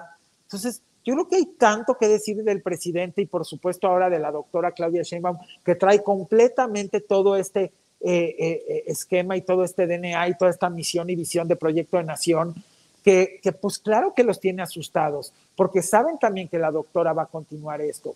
Y a, a mí me han estado preguntando mucho, oye, Edy, ¿por qué tú has insistido que siempre iban a seguir atacando más a AMLO que a Claudia? Porque si atacas a AMLO, para ellos en su política, en sus reuniones de sus casas de las lomas, siempre han dicho, no, es que hay que atacar a AMLO porque si atacas a AMLO debilitas a Claudia. Eso es lo que ellos creen. Lo que no entienden es cada vez que los atacan los han fortalecido más. Yo lo dije hace un año, está en todos los posts. Les dije, lo único que va a pasar es que con AMLO y con Claudia es un everyday man, woman show. Perdón que lo diga en inglés, ahorita lo voy a traducir en español. Y con la oposición con Xochitl, Xochitl, por ejemplo, o con otros, es un one day show, donde te hacen ruido un día poniéndose afuera de Palacio Nacional y haciendo un escándalo, pero inmediatamente como llegaron se difuminaron. ¿Por qué? Porque no tienen proyecto de nación, porque no tienen un portafolio de expertise y de, y de gobernanza, no tienen un portafolio de buenos resultados que pueden enseñar a todos lados, no tienen cómo realmente sustentar ni en un debate que ellos ya operaron la nación en el peor momento del mundo y la Ciudad de México, Claudia, y que la sacaron adelante. Y que hoy por hoy está creciendo más el P I B de México en porcentaje que el P I B de Estados Unidos, lo cual no veíamos nunca en la era neoliberal, ¿eh? Hubo momentos ahorita en este sexenio donde el P I B de México creció y el P I B de Estados Unidos en el trimestre decrecía. Entonces, creo que hay muchas tareas, por eso les vuelvo a repetir, les cuesta mucho trabajo sentarse a debatir conmigo, porque también si se sentaran a debatir conmigo de lo de la seguridad, se darían cuenta que también ya le dieron el clavo aquí, porque casualmente, si ustedes revisan los asesinatos por mes del último semestre de Peña Nieto versus los asesinatos por mes de este sexenio, en este último tramo, se van a dar cuenta de la mega reducción que hay. Entonces, ¿qué pasó? Que agarras un caos, lo heredas, lo empiezas a analizar, empiezas a desmenuzarlo, diagramas, te vas así en lo que lo contienes, luego lo empiezas a contener y te haces así, y luego te vas para abajo. Ahorita le están empezando a dar el clavo. Desgraciadamente, tuvimos que pasar esta curva para poder llegar hasta este punto, y desgraciadamente hay muchas personas sufriendo por las pérdidas durante décadas, y por supuesto en esto. Pero hay un claro, la gente que sabe de empresas, la gente que sabe de variables, que sabe interpretar gráficas, sabe que si tú heredas algo así, hace así, luego empieza a hacer así y luego va para acá, es que ya, la, ya le agarraste al clavo y ya lo vas a corregir. Entonces, ojo con eso también para cuando lo, lo critican, porque en un debate de seguridad que se sentara conmigo la oposición, yo llevaría mis gráficas y les demostraría cómo efectivamente ya versus el fin del tramo del sexenio anterior versus este fin de tramo que ya lleva varios meses, ya hay una reducción en asesinatos por mes y considerable, ¿eh? no de, no de uno, dos o tres, considerable. Por supuesto que lo que estamos buscando es tasa cero, o sea, ni un solo asesinato, pero esto, esta bajada ya es un indicador y más porque ha sido una bajada constante. No es una bajada de un mes y luego ya no, y vuelve a ponerse más arriba que antes. No. Entonces, creo que también eso lo invito a que lo analicen. Ya saben que a mí me gustan los argumentos, no los insultos. Me gusta mucho el análisis, pensamiento crítico. Me encanta que ustedes lo hagan también como audiencia, porque es como nos podemos poner de acuerdo eh, como pueblo, aunque seamos plurales, porque pues nadie te va a rebatir números cuando los números están ahí. Acuérdense que los números son fríos, entonces eso es irrebatible, por eso yo hablo mucho de indicadores y de estas cosas. Entonces también esta junta con China, volviendo a lo que me eh, preguntó, es estratégica y es un mensaje muy claro. Y el mensaje es, México, gracias a Andrés Manuel López Obrador, hoy es un país que cada día se convierte más en un eh, país multipolar. ¿Qué garantizamos con eso? No tener los huevos en una canasta y que jamás nadie quiera volver a venirnos a invadir, quiera volvernos venir a, a, a robar territorio, quiera volver a venirnos a quedarse con nuestras paraestatales y nuestros recursos naturales porque cree que, que, que, que puede adueñarse del país por acuerdos en lo oscuro con eh, estos mandatarios neoliberales y conservadores que tuvimos antes y que no queremos que regresen. Porque les voy a decir cuál es el riesgo, pueblo plural, de que regresen los neoliberales y los conservadores. El neoliberalismo está en contra de las empresas del Estado, mientras que este gobierno progresista está a favor de empresas del Estado en combinación con inyección de inversión privada, pero nunca en mayoriteo. El mayoriteo tiene que estar del lado del Estado para garantizar que ningún privado pueda abusar de él.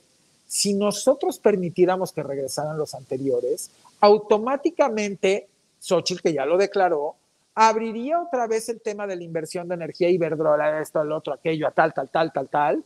Abriría otra vez y buscaría cómo quebrar Pemex, como lo hizo Fox y Calderón, y en el último tramo, pues también, hay que decirlo, de Peña, donde realmente buscaron quebrar Pemex, buscaron quebrar la C F E.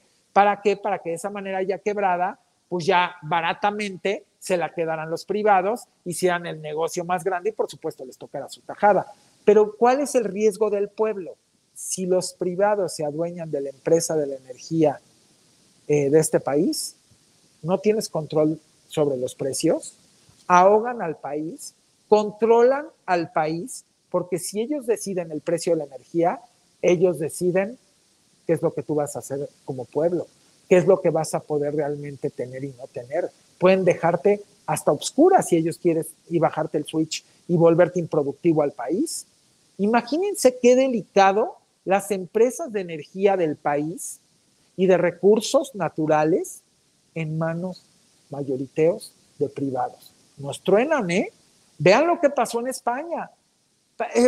Cuotas de luz impagables, que hasta el mismo gobierno se dio cuenta y ha tratado de volver a reabsorber. Alemania tratando de reabsorber otra vez empresas. Tantas, tantos estados que se han dado cuenta que el neoliberalismo no es el camino. El neoliberalismo dice que el Estado no tiene que administrar nada. Casi, casi que el Estado es un paisaje que debe de estar ahí puesto para que lo veas y le digas, hola Estado, tú no tienes ni voz, ni voto, ni nada, tú no tienes nada, nosotros nos encargamos, nosotros nos repartimos el pastel. Imagínense un pueblo a expensas de que todos los recursos estén en manos de cinco privados. ¡Qué miedo!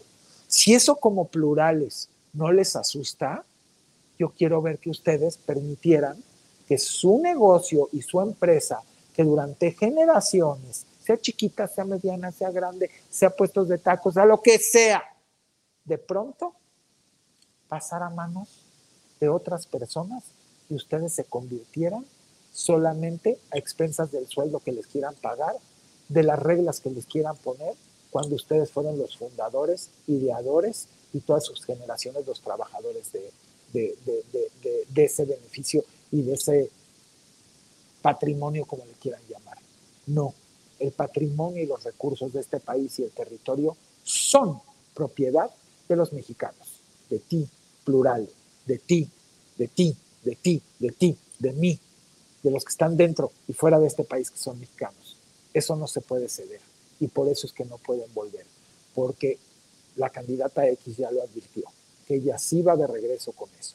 Así que mucho cuidado, porque no quiero nunca en la vida, no hoy, hasta desde allá arriba del cielo, tener que mandarles un grito y decirles, se los dije, esos no pueden regresar. Ese modelo de administración y gobernanza y económico no puede regresar al neoliberal, porque le ha hecho un daño gravísimo.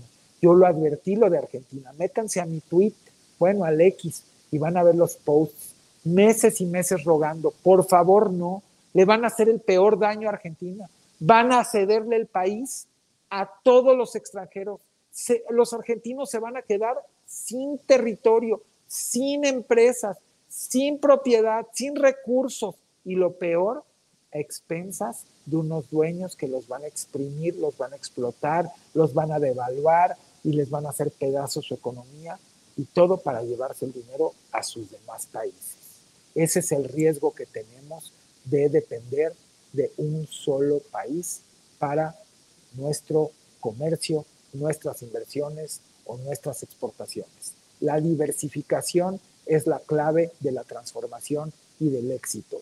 México con Claudia Sheinbaum, así que con Andrés Manuel López Obrador, tiene que seguir empujando a seguir siendo y convertirse en un país cien por ciento multipolar, donde los recursos, el territorio y lo principal del Estado y las empresas paraestatales tengan siempre mayoriteo por el Estado mexicano, sin negarnos a la entrada de la inversión privada, tanto mexicana como extranjera. Es muy bienvenida, pero cuidando siempre los recursos de la casa.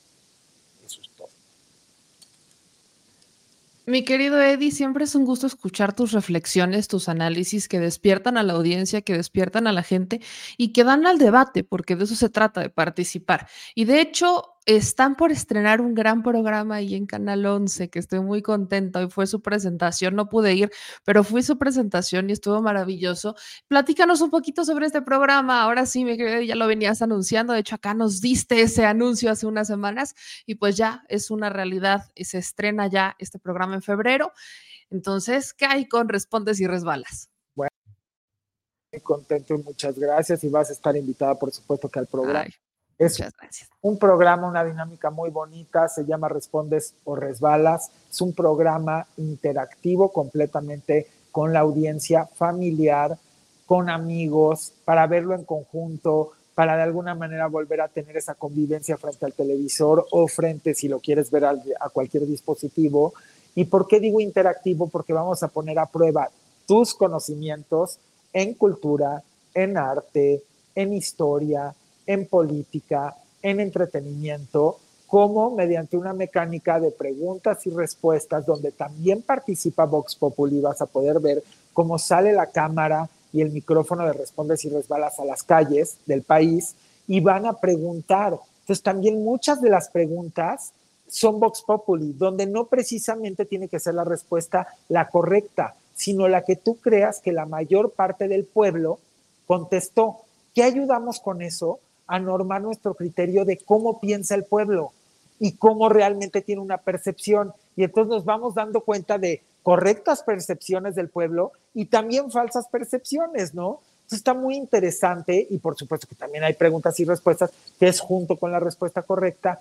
Y al invitado, así como en casa ustedes van a poder jugar o donde estén jugando en conjunto, tiene castigos cuando resbalan, o sea, cuando no dan la respuesta correcta, pero son muy divertidos. Entonces, por ejemplo, tuvimos como madrina Ernestina Godoy, la exfiscal de, de, como ustedes saben, pues una mujer pues realmente wow en toda la expresión de la palabra, y de repente es increíble ver al exfiscal bailando el jarabe tapatío, pero contestándote perfectamente bien cuánto vale el boleto del metro, que dices, es donde la gente sabe. Yo me acuerdo en campañas anteriores no, neoliberales, le preguntabas al que iba para la presidencia cuánto valía el kilo de tortilla y no sabía. Entonces también es como ver más a diferentes exponentes, periodistas, muralistas, artistas, políticos, funcionarios, eh, gente del día a día, vida común, ver cómo contestan las distintas preguntas y que eso también pues se te traduzca a ti como audiencia.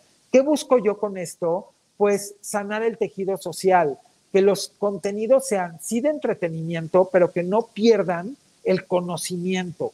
Creo que se nos ha ido tener contenidos de valor eh, en la televisión y eso es lo que de alguna manera buscamos rescatar mis compañeros y yo. Estoy con Daniela Cordero, con Yasmín Jalil y con el Monero Rapé, que va a estar haciendo Un, eh, siempre una caricatura del invitado en tiempo real y van a ver cómo se desarrolla y se le va a entregar al invitado al final. También está el Monero Rapé y mis compañeras que son fabulosas y, y algo muy interesante es que buscamos que esto se convierta bajo las demás temporadas en un juego de mesa que se vuelva también interactivo digital y que se vuelva en un juego de retos también de TikTok y de las redes, porque hay una sección que se llama Guate Pronto, donde te empiezan a hacer preguntas rapidísimas y tienes que contestar. Entonces eso puede ser un, una gran dinámica para ustedes, eh, la audiencia, en TikTok, y ver quién. Y ya como tercer, eh, vamos a decir, etapa de este programa, conforme vaya avanzando,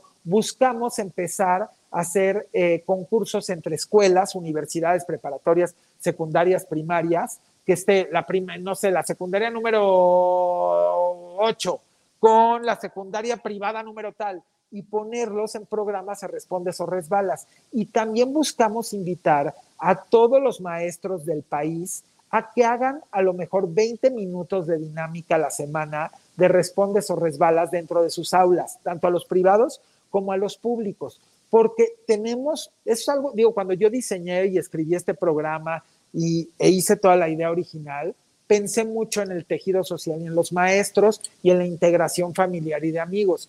Entonces dije, imagínate qué increíble que hagan veinte minutos de Respondes o Resbalas a la semana o cada, o a lo mejor dos veces a la semana, porque está demostrado que cuando le metes diversión al conocimiento o entretenimiento al conocimiento, se les queda aquí y se involucran mucho más los alumnos, porque hay algo lúdico. Siempre lo lúdico va a hacer que se te pegue más toda la parte del conocimiento. Entonces, creo que también es un gran ejercicio donde vamos a estar invitando, por supuesto, también a todos los grandes docentes de todo el país, privados y públicos, a que a lo mejor metan sus Respondes o Resbalas dos veces a la semana y hagan una dinámica de integración con los alumnos divertida y que como los castigos, porque a lo mejor vas a decir, oye, ¿cuáles son los castigos? Están padrísimos, son súper nobles, es eh, canta tu canción favorita, aunque cantes mal, eh, ponte a bailar, no sé, de reggaetón, jarabe tapatío, eh, dinos algo de música clásica, eh, ¿cuál fue tu amor platónico? No sé, o sea, entonces creo que está muy bonito y se puede también aplicar para eso, y eso es lo que buscamos, integrar a la familia, eh, sanar el tejido social, que esto se vuelva un proyecto que realmente trascienda de la televisión hacia la parte digital, hacia las aulas y hacia las familias, y pues prácticamente es eso. Estrena el domingo once de febrero a las seis y media de la tarde, por eso lo hacemos en domingo, porque es el momento perfecto para reunir a la familia y a los amigos, seis treinta de la tarde, y va a salir todos los domingos, tanto por el canal once como por todas las plataformas de streaming, YouTube y todas del canal once, las oficiales. ¿Qué ganamos con esto? Que se pueda ver en todo el mundo. O sea, no va a haber alguien que no pueda ver Respondas o Respondes o Resbalas. Y bueno, pues estoy muy contento porque me encanta siempre estar haciendo contenidos que inspiren y dejar un poco ya la telebasura, ¿no? Que tanto daño nos ha hecho. Exacto, dejar un poco la telebasura, y pues estamos muy emocionados, Edy, por este nuevo proyecto. Te deseamos lo mejor en esto, yo sé que les va a ir de maravilla, y pues ayúdame diciéndole a la audiencia tus redes sociales para que también estén pendientes de todos los avisos, invitados y cómo está todo el, en tus redes. El, el, el sábado vamos a grabar con Manuel Pedrero. Así, ¡ay, qué padre! Vamos a, vamos a tenerlos a todos para que vean también a todos sus youtubers y periodistas favoritos, que la verdad es que son amados, muy, muy amados, y, y muy amados por mí también. Entonces, eh, pues ya te tocará vivirlo en vivo. Ahora sí, y de carne. Me, puse, me pusiste nerviosa, me voy a poner a estudiar estos días, no sé cuándo me toque. De todo, ¿eh? Política, economía, eh, entretenimiento, gastronomía, eh, de los monumentos, de, de, de los pueblos originarios, de todo, de todo. También vino Alejandra Frausto, ya también el primer programa es Ernestina Godoy y el segundo es Alejandra Frausto, en la Secretaría de Cultura Federal. Así que, pues, van a tener mucho, y los invitamos a todos, en todos los países que nos están viendo, van a poder ver Respondes o Resbalas, ya sea por streaming o por televisión. Y pues muchas gracias, yo me despido, ya saben, síganme en el Twitter, arroba Edy Smol, en el Instagram, arroba Edy Smol guión bajo es oficial, en Threads igual, arroba Edy Smol guión bajo es oficial, y agradeciéndote, y nos vemos, si Dios quiere, todos los lunes aquí con Meme, o los miércoles, porque le estamos medio variando según eh, las agendas de Meme y la de su servidor, pero o es lunes o es miércoles, ¿estamos de acuerdo, Meme? En esa estamos, o es lunes o es miércoles, pero de que te ven aquí una vez a la semana, te ven aquí una vez a la semana. Así es, y pues muchas gracias y un abrazo y un beso para ti y para toda la audiencia. Cuídate mucho, Edy, te deseamos lo mejor y nos vemos pronto. Hasta luego. O sea, ahí lo tiene nuestro querido Edy Smol. Vaya reflexiones que nos pone sobre la mesa. Vamos a seguir con el tema del presidente Andrés Manuel López Obrador, de este tema del narco, porque obviamente da mucho de qué hablar.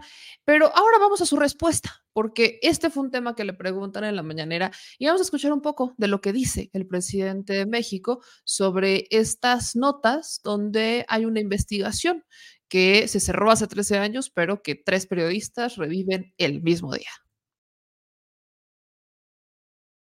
Prestigiado y galardonado periodista e investigador eh, Tim Golden de Estados Unidos publicó una, pues un artículo donde asegura que, que en dos mil seis la D E A obtuvo eh, evidencia sustancial de que su primera campaña por la presidencia de la República habría, sido, habría estado financiada por el crimen organizado.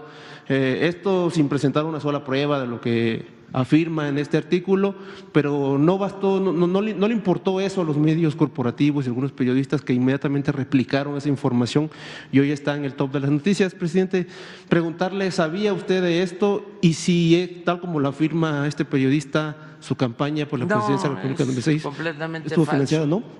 Es una calumnia. Están, desde luego, muy molestos. Eh, y eh, lamentablemente la prensa, como hemos visto, no solo en México, en el mundo, está muy subordinada al poder.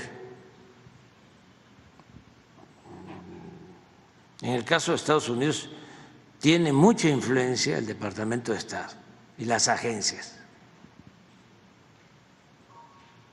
en el manejo de los medios. Y aquí también. Pero este, no hay ninguna prueba. Eh, son unos viles calumniadores, aunque los premien como buenos periodistas. Acuérdense que a García Luna lo nombraron, creo que el mejor policía del mundo allá en Estados Unidos. Y le han dado premios Nobel a represores.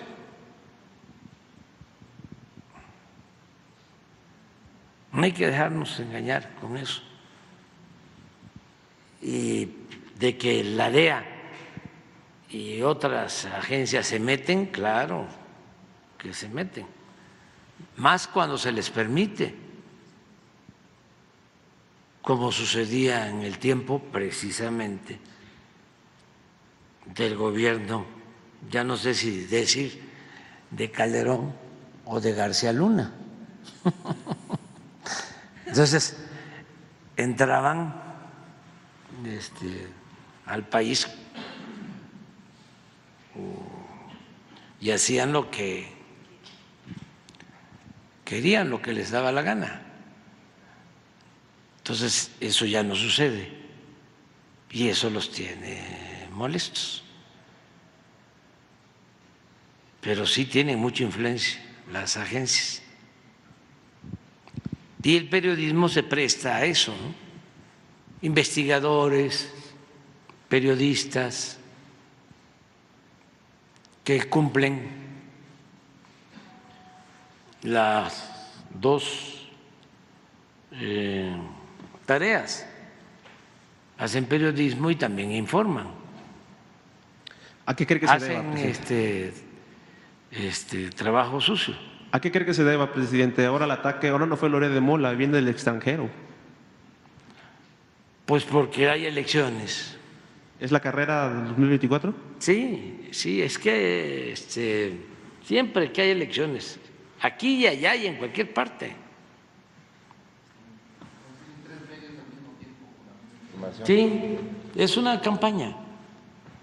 O sea, es Estados Unidos, es en Alemania, es aquí.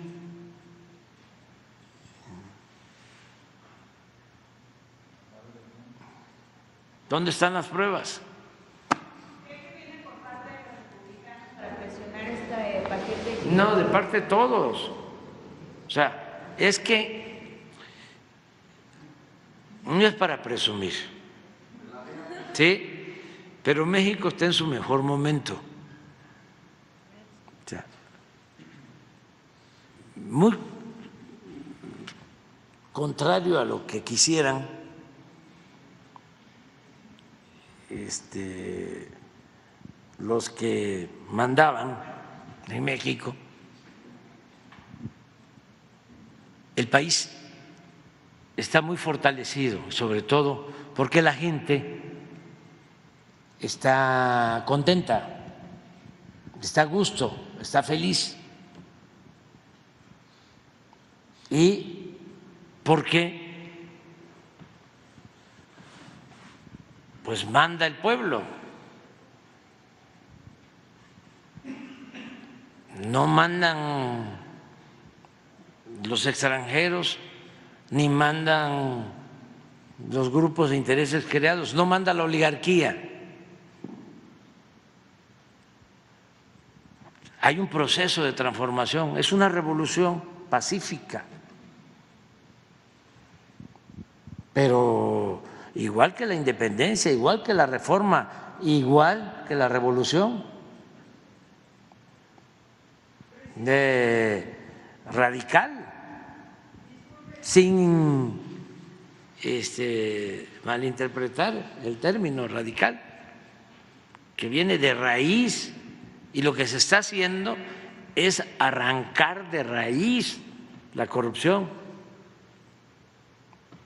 Y el gobierno tiene por eso respaldo popular y tiene autoridad moral y tiene autoridad política. Y a ellos siempre, a los oligarcas y a los extranjeros, les ha importado tener o títeres en la presidencia o presidentes debilitados, eh, sin autoridad moral, para que puedan eh, someterlos y aplicar las políticas que ellos este, eh, desean o les conviene. Yo recuerdo que entrando, entrando el presidente Miguel de la Madrid, le sacaron de que tenía dinero en una cuenta, un periodista así como este, no me acuerdo el nombre, a, a lo mejor tú lo vas a encontrar ahora. Le sacó un reportaje y mi amigo maestro, ya fallecido, Samuel del Villar, era como asesor eh, en temas de moralidad. Fue cuando se hablaba de moralizar al país, la renovación moral. Y Samuel traía eso. Entonces, cuando les pegan ese golpe, Samuel va con el finado Miguel de la Madrid y le dice: hay que denunciar.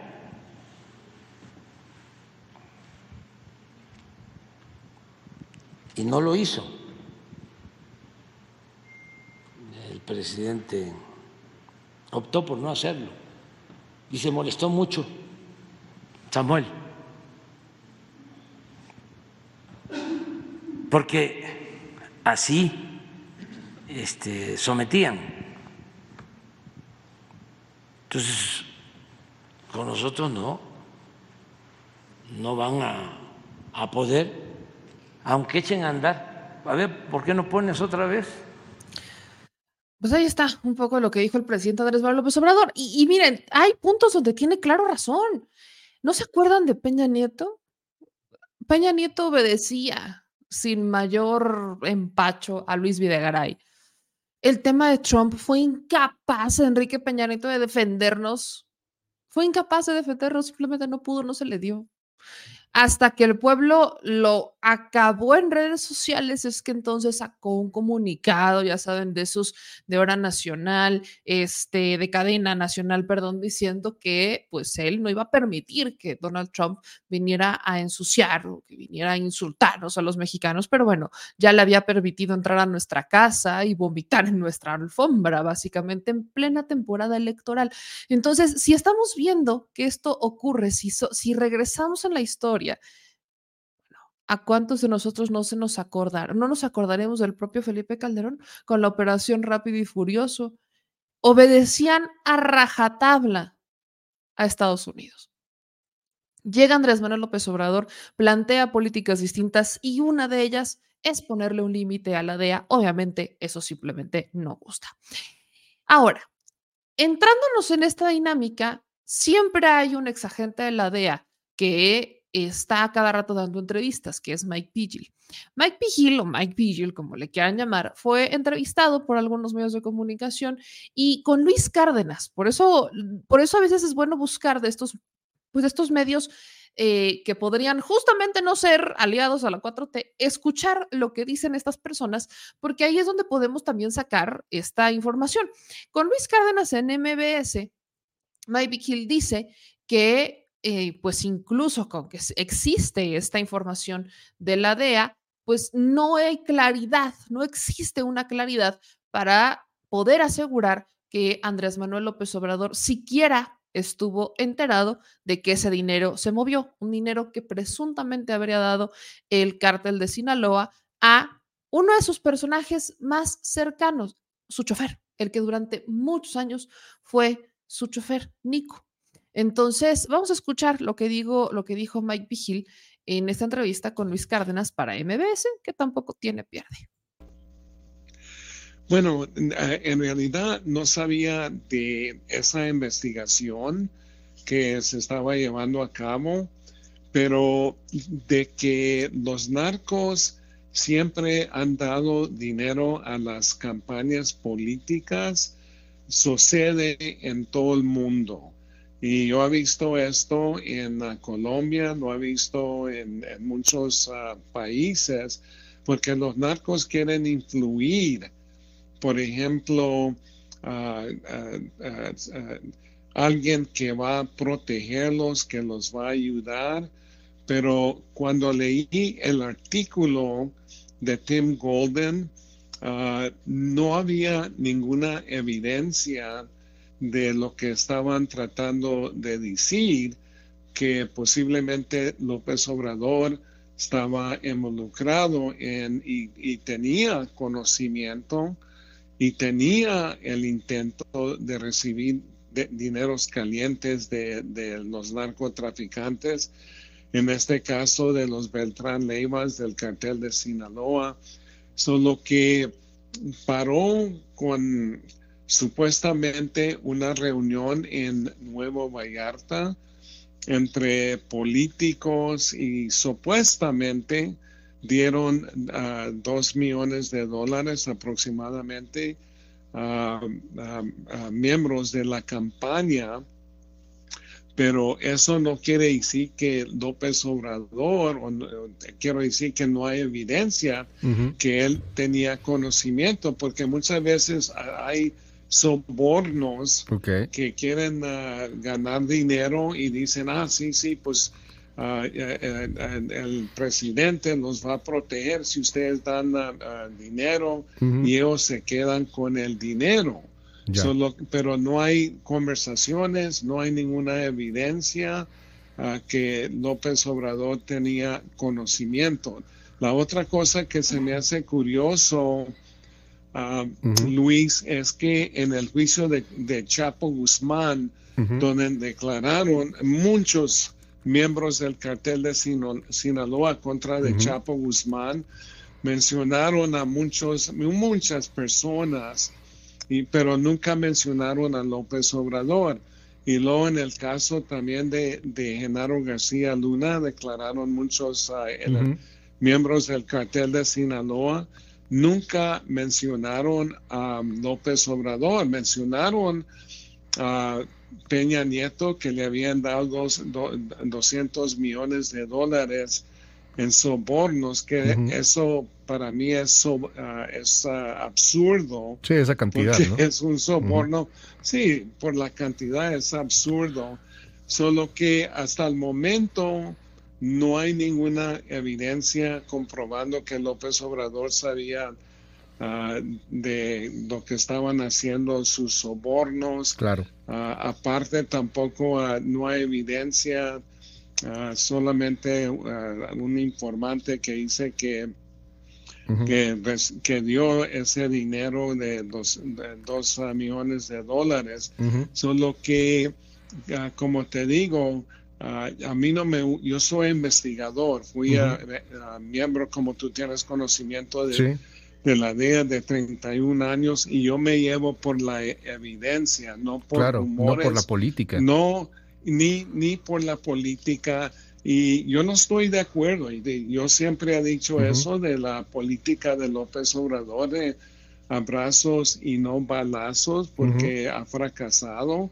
Pero eso no quiere decir que estaba tomando dinero de, de, de la mafia. Claro. Solo que hay que tener mucho cuidado uh-huh. en hacer acusaciones. Yo sé que muchos de la prensa se llevan por el sensacionalismo. Claro. Uh, pero, pero hay que tener mucho, mucho, mucho cuidado en hacer acusaciones sin prueba.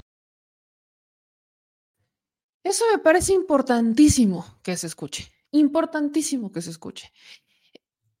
Antes de ir con mi opinión para cerrar el caso, porque hay otras, hay otra par de notas que me, me, me encantaría darles y necesitamos tocarlas, porque sí, lamentablemente eh, otra vez se les, se le cayó, se le cayó otro caso a Hertz, y uno que ya se le había caído a nuestro fiscal Florero, eh, termina confirmando que una de las implicadas pues sí tenía razón. Entonces, eh, vámonos por partes, porque hay un par de cosas que decir antes de que termine este programa, así que tengan paciencia, amo a darle.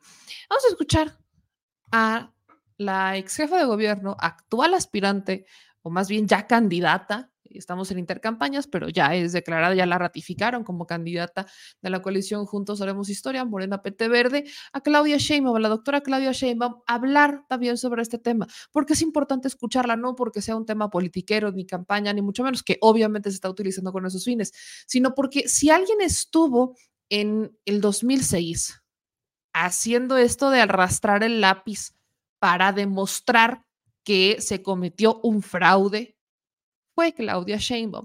Y me parece importante escucharla porque ella participó en la campaña de Andrés Manuel López Obrador en dos mil seis, tuvo una participación activa, entonces es una persona de adentro que también es importante escuchar lo que dijo. Hola, ¿cómo están? Muy buenas tardes, está aquí conmigo Iván Escalante. Hola, hola. Iván trabajó conmigo en la alcaldía de Tlalpan, después estuvimos juntos en el gobierno de la ciudad, después se fue un rato al gobierno de México y ahora regresó. Está con nosotros. Con mucho gusto, doctora. Y queríamos platicarles tres cosas. Vamos camino a Tlalnepantla, Estado de México. Vamos a una reunión interna con militantes de Morena. Y queríamos platicarles tres cosas. La primera, una noticia que salió en medios internacionales en donde dicen que nuestro movimiento, que el presidente López Obrador en el dos mil seis recibió dinero mal habido eh, de la delincuencia organizada. Ya el presidente en la mañana dijo que es absolutamente falso, pero es importante comentarlo, porque son cosas que no se pueden dejar pasar. Fíjense de dónde viene esto. Es una investigación que se hizo en el dos mil diez, ¿no? Sí. Por agentes de la D E A. Y después entró a un comité de esa institución de la D E A, en donde se analizó y se desechó por falta de pruebas en el dos mil once. Y ahora lo sacan como si fuera una noticia real o con contenido real. Sí, años después. Muchas veces. Años después, o sea, estamos hablando de dos mil veinticuatro, imagínense. ¿Cuál es el objetivo? Pues obviamente que eh, no quieren a nuestro movimiento. No vamos a ir más cosas porque luego el I N E nos regaña. Pero, evidentemente, pues porque es periodo electoral y no quieren a nuestro movimiento. Y es muy importante decir que nunca y no haremos jamás pactos con criminales o pactos criminales con nadie.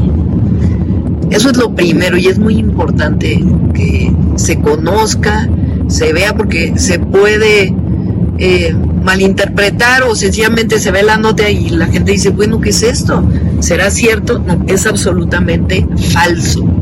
Y es crear una noticia a partir de una falsa información, o no completa, para poder crear una, eh, un ambiente como si hubiera alguna relación con algún criminal, cosa que negamos absolutamente y que jamás tendremos, porque la esencia de nuestro movimiento es la honestidad y la honradez. Lo segundo, otra noticia falsa que es muy importante, me la comentaron ahora que estuve en la plenaria de los senadores de Morena. Hace rato. Hace rato. De que por favor dijéramos, porque está saliendo una noticia, de que supuestamente en las reformas constitucionales que va a enviar el presidente el cinco de febrero, viene que vamos a eliminar la propiedad privada, imagínense. O sea, ¿cómo? ¿De dónde? ¿A quién se le ocurre? Claro, de nuevo generar un ambiente de que nosotros estamos en contra de la propiedad privada. Es absolutamente falso. Que también eso fue parte de la guerra social del dos mil seis. También el peligro para México y todo eso. Que por cierto alguien escribió de que ahora yo soy un peligro para México. Yo diría que sean un poco más creativos. Reciclando, Reciclando. campañas. ¿Sí? Exactamente. Nada más faltos. Es absolutamente falso. Son reformas que vienen a fortalecer la democracia, las libertades, los derechos laborales y la justicia en nuestro país. De eso se tratan las reformas que enviará el presidente. Hay que estar pendientes el cinco de febrero y no se dejen llevar de nuevo por noticias falsas. Y vamos a estar aclarando siempre. Falso que se quiera eliminar la propiedad privada. Falso, absolutamente falso. Y finalmente les quiero platicar que esta semana va a estar buena. Movida. Movidísima. Movida. Vamos, bueno, ahora voy camino al Estado de México. La reunión va a ser con compañeros y compañeras de Morena. Entran en página. Pero mañana, fíjense, de aquí al domingo, vamos a volar a Zacatecas. Y de ahí agarramos el auto. Entonces vamos a tener reunión, igual interna, en Zacatecas. Después nos vamos a Aguascalientes. De ahí nos vamos a San Luis Potosí. De San Luis Potosí a Guanajuato. Luego vamos a Michoacán. Después vamos a Jalisco. El sábado. Después a Nayarit. Luego a Colima, regresamos a Guadalajara y volamos. O sea, van a ser de dos a tres estados por día. ¿Por qué estamos haciendo eso? ¿Por qué estoy haciendo esto? Porque es muy importante nuestra organización para todo lo que viene. Entonces nos estamos preparando, es muy importante. Y como siempre, como saben, nosotros nos organizamos con base en convicciones, con base en causas, que es lo que representa nuestro movimiento. Esa es la información del día de hoy. Pues ahí lo tienen. Claudia Sheinbaum habla sobre su agenda, pero sobre todo desmiente un par de cosas y rescata lo del dos mil seis, ¿no? Es otra vez campaña sucia. A todo esto, cada quien le puede dar su lectura, pero no es, imp- no, es lo más importante cuando le dan su lectura es que no se olviden los contextos. Hay campañas en México y hay campañas en Estados Unidos. Hay una derecha rabiosa porque está intentando imponer una agenda que simplemente no puede terminar de cuajar en México. Y eso me parece importante profundizar. Independientemente de las razones que existan para las guerras sucias, esa es una estrategia ya bastante desesperada. En México ya hemos avanzado mucho por muchos años y ya no nos creemos tan fácil estas campañas muy mediáticas con videos sensacionalistas, con videos donde te hablan del peligro que representa para México, porque no, Andrés Manuel López Obrador no es un peligro para México, es un peligro para los abusivos. Eh, ahí sí, Andrés Manuel López Obrador es un peligro para los abusivos, Andrés Manuel López Obrador es un, pol- es un peligro para los políticos transas, Andrés Manuel López Obrador es un peligro para los empresarios que quieren ser empresarios a punta del privilegio, a punta de la mala maña. Ese, para eso sí es un peligro. Para el pueblo no lo es. Y se les olvida que México es un país de ciento treinta millones de mexicanos aproximadamente. Ya le estamos pegando ciento treinta millones de mexicanos. Y en un país con estas dimensiones y con esta población, no. Los que cuentan no son el uno por ciento que puede almacenar la riqueza. Los que deben de contar es el noventa y nueve por ciento de la población con diversas necesidades que van desde seguridad, salud, economía, energía eléctrica, precios justos. Vaya, para lograr eso no lo logras solamente con una administración. Para avanzar y llegar a ese estado de bienestar no puedes con una sola administración. Cuando no puedes con los argumentos, te vas a la guerra sucia. En los hechos, esta administración ya logró sacar a cinco millones de mexicanos de la pobreza, algo que no se había logrado ni con Peña ni con Calderón. Si en este periodo no se había logrado sacar gente de la pobreza y hasta este momento se logró con todo y pandemia, entonces ¿ven por qué su proyecto simplemente no puede avanzar? Es puro reciclaje de lo que dijeron hace seis y hace doce años. Reciclan las campañas, atacan a un presidente que él ya ganó, él ya se va. Deben de debatir con la candidata, no con el presidente que ya se va. Pero es tan fuerte el impacto de Andrés Manuel López Obrador, es tan fuerte lo que genera, hay tantos seguidores que tiene, hay tanta gente a la que ha logrado convencer, y yo incluida, que no pueden con sus narrativas. Le copian en todo. Las mañaneras, los discursos, las palabras, la retórica. Si él dice algo, entonces todo mundo lo retoma, pero dicen que no ven las mañaneras, pero como impuso agenda y como son los temas, entonces ahora sí los van a retomar. Si alguien no se ha dado cuenta del impacto que ha tenido Andrés Manuel López Obrador con sus mañaneras, que son además un gran proyecto para democratizar a la población, porque quieran o no, lo podrán querer, lo podrán odiar, pero de que hoy se habla de política, se habla de política, se habla de política en casa, se habla de política, sobre todo las mujeres hablamos de política, que es algo que nos costaba mucho trabajo algunas hacer, porque en casa no se habla de política, porque no queremos ver noticias escandalosas, ya tenemos suficiente con nuestro día a día como para encima ver cómo está mal el mundo, pero hoy de alguna manera estamos involucradas, estamos participando y estamos haciendo eco, y eso no se le puede regatear. De ahí a decir que Andrés Manuel López Obrador estuvo financiado por el narco en dos mil seis, se me hace una verdadera tontería, sobre todo entendiendo el contexto aún más allá del tema. Con un, cuando esta investigación se hace, estamos hablando del dos mil diez. El dos mil diez ya gobernaba Calderón y García Luna, vinculado al narco, ya estaba presente. Se me hace increíble que hay personas que todavía no pueden ver este contexto, que simplemente porque lo sacaron tres medios internacionales que le rinden pleitesía a la D E A, entonces ya nos la vamos a comprar como si la D E A fuera impoluta y fuera perfecta, cuando no es así. O sea, volteemos a ver la realidad. Estamos ante una situación donde definitivamente hay intereses involucrados, sobre todo en el testigo, que es en donde se basa esta investigación. No hay pruebas. No hay una sola prueba de esto, solamente hay un testigo, y ese testigo es el que le sirvió a García Luna para encerrar a dos personas que lo acusaron de estar vinculado al narco. Esas dos personas, Tomás Ángeles de Aguajare y Herrera Valles, los dos hoy están libres, inocentes, porque sus casos se cayeron, no se lograron sostener con el tiempo, porque este testigo mintió, y no era la primera vez. ¿Y quién está en prisión hoy? ¿A quién se encarceló? Así. A García Luna. ¿Y por qué? Por complicidades con el cártel de Sinaloa. El que no quiera ver esto, póngase lentes. Y ahora sí vamos a los temas, además de esto que hay que tocar, porque hay información. La primera, la primera nota de ellas es que, pues efectivamente, hoy el presidente López Obrador no va a tener mucho que celebrar, o al menos en la mañanera no va a tener mucho que celebrar, porque la Suprema Corte canceló la reforma eléctrica por ser contraria a la competencia. Escuchen esto que les estoy diciendo. La sentencia de la Suprema Corte de Justicia de la Nación considera que la reforma de López Obrador, aprobada en marzo del dos mil veintiuno, vulnera los principios de competencia, libre concurrencia y desarrollo sustentable de la industria eléctrica.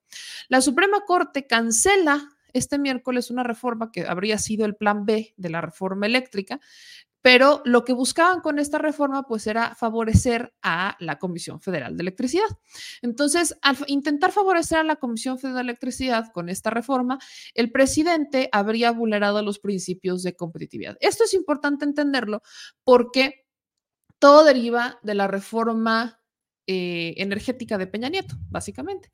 ¿Qué es lo que pasa con la reforma energética? Pues la reforma energética de Peña les da todas estas eh, posibilidades, la famosísima libre competencia, a las empresas. Entonces, cuando la Suprema Corte de Justicia cancela este miércoles una reforma a la industria eléctrica que favorecía a la Comisión Federal de Electricidad, pues tumba lo que habría sido el plan B de la reforma eléctrica de Andrés Manuel López Obrador. La modificación de la ley de la industria eléctrica impulsada por el presidente Andrés Manuel López Obrador y su cruzada por retomar el control del sector energético y reducir la participación privada activó controversias con Estados Unidos y Canadá en el marco del Tratado Comercial del T M E C y tensó estas relaciones con España, porque España y Estados Unidos son los socios comerciales más importantes, claves en la industria eléctrica. La sentencia de la segunda sala de la Suprema eh, pues termina aprobando que esta reforma de dos mil veintiuno vulnera los principios de competencia, libre concurrencia y desarrollo sustentable de la industria establecidos en la Constitución desde dos mil trece. Por eso les digo que es muy importante entenderlo hacia dónde va esto. Cuando el presidente López Obrador presenta la reforma eléctrica, que de hecho a mí me invitan a uno de estos debates a la Cámara de Diputados, cuando presenta esto, lo que el presidente buscaba era una reforma constitucional. No se logró porque ya estábamos en la famosa moratoria, o sea, P R I, P A N, P R D, y en ese momento todavía Movimiento Ciudadano se declaran en huelga y básicamente como que no quieren ir a trabajar. Entonces, lo que hacen es bloquear la reforma. Fue un debate de horas, había afuera de la Cámara de Diputados manifestaciones, la gente estaba exigiendo una reforma eléctrica porque eventualmente con la implementación de la reforma eléctrica y con la recuperación de la soberanía y de la fortaleza de la Comisión Federal de Electricidad se podía lograr reducir los costos en nuestro recibo de luz, entre otras cosas. Se presentaron miles de argumentos. Tenemos documentos, gráficas de la Comisión Federal de Electricidad donde se desmentían todas estas teorías de la oposición o de la industria privada porque decían, y sobre todo nuestros argumentos más importantes era que la Comisión Federal de Electricidad contaminaba, ¿no? Que el carbón y que las empresas como eh, las españolas o Este, las de Estados Unidos, sobre todo en este caso estamos hablando de Iberdrola, ¿qué es lo que hicieron en ese momento? Pues decir que ellos eran la soberanía y que ellos tenían, eh, que ellos de hecho habían instalado, escuchen, esto me encantó, que ellos habían instalado este, parques eólicos para abastecer y contribuir y que los Oxxos y demás. Y había una serie de empresas que te decían que ellos en verdad eran los promotores de la energía verde. Cuando tú veías estos documentos de la C F E, donde te comprobaba que pese a que la C F E estaba reduciendo su participación porque estaba incrementando la participación en el mercado de las empresas españolas y de Estados Unidos, los que más invertían en energías eléctricas o en energías verdes eran los de la Comisión. Entonces, la Comisión La Comisión Federal de Electricidad es la que más energías verdes produce en comparación a las empresas españolas y estadounidenses. Eso está documentado. ¿Quiénes iban ganando territorio? Las estadounidenses y las españolas. Ganaban territorio y con todo y que la C F E lo perdía, la C F E dominaba el territorio de las energías eléctricas en México. Entonces, no se sostenía lo que decían. Otra cosa que se argumentaba no es que, por ejemplo, los Oxxos contribuían a las energías verdes porque había un pacto de no sé qué y que ellas realmente lograban contribuir de alguna manera.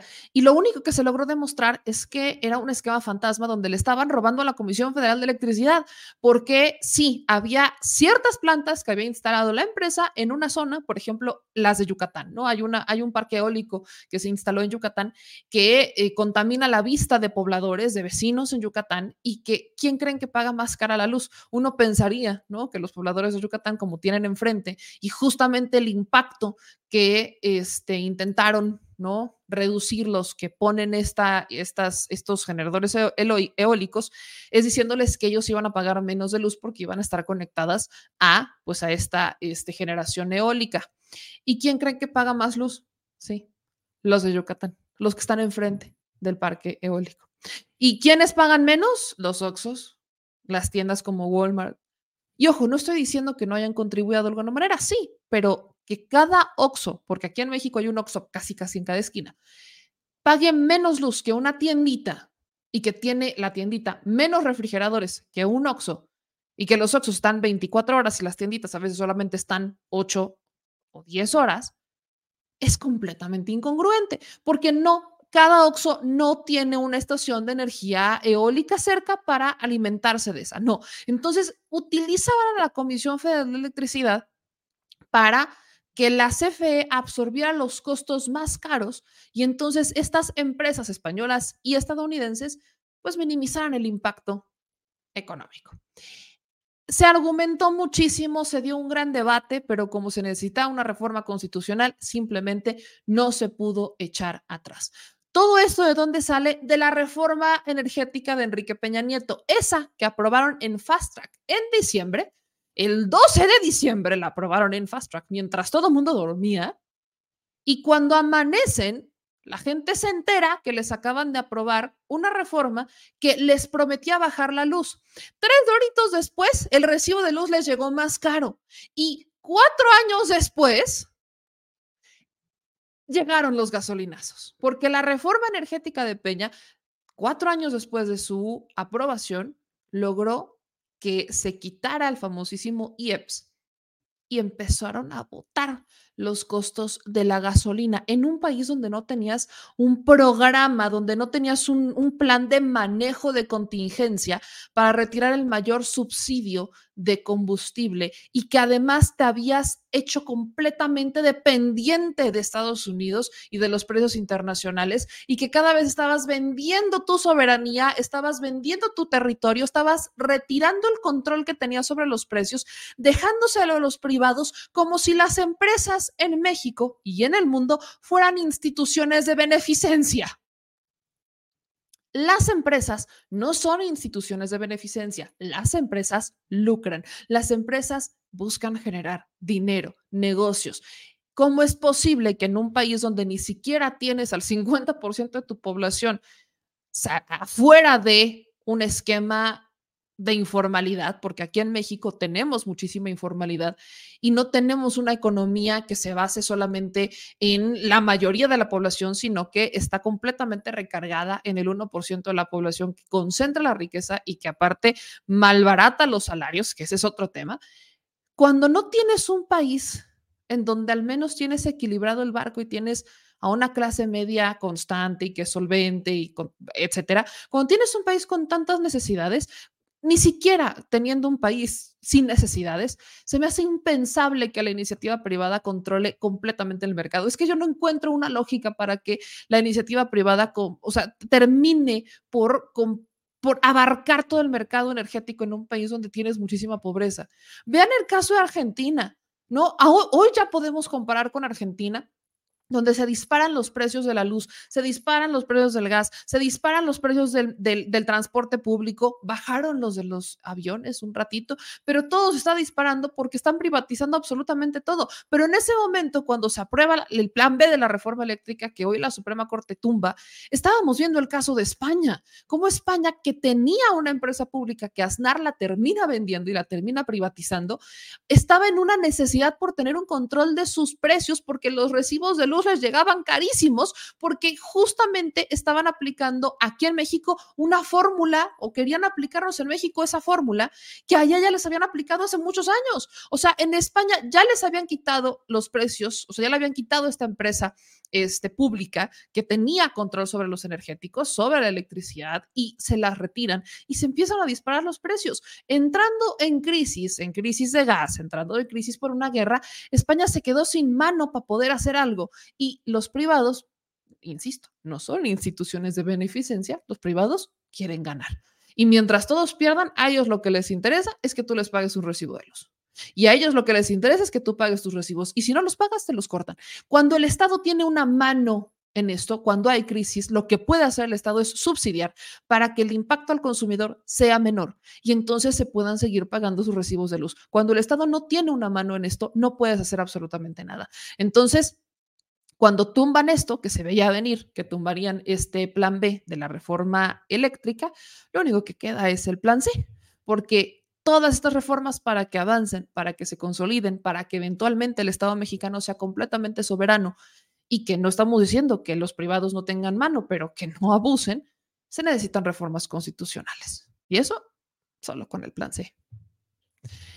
Y siguiendo en estos temas de locura y tensión, el día de hoy se dio una nota complicada que por un momento espantó a uno que otro, porque tuvimos una, se difundió un muy buen rato en, en redes sociales que hubo una bomba, o que habría llegado una bomba, una granada a la torre de Pemex, a las instalaciones de Pemex. Las imágenes son imágenes cual película, ¿no? Porque te ponen las fotos, de hecho a mí me lo, me lo mandan por redes sociales, nos empezamos a enterar de esto y de la nada nos dicen es que aparece una granada en la torre de Pemex.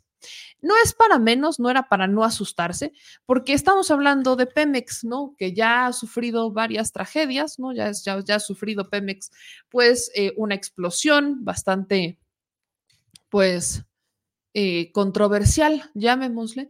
Pero al final, ¿qué es lo que pasó con esta granada que se encontró en la torre de Pemex? Pues que fue una granada de juguete.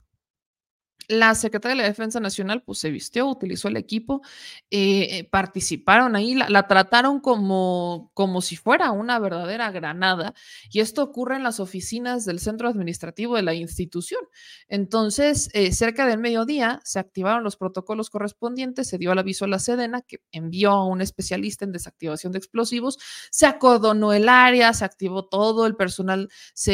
De, de seguridad física en tanto se retinaba el citado artefacto, se realizaron todas las maniobras en condiciones seguras y por las características del objeto, al final terminaron encontrando que era de ornato, o sea, de juguete.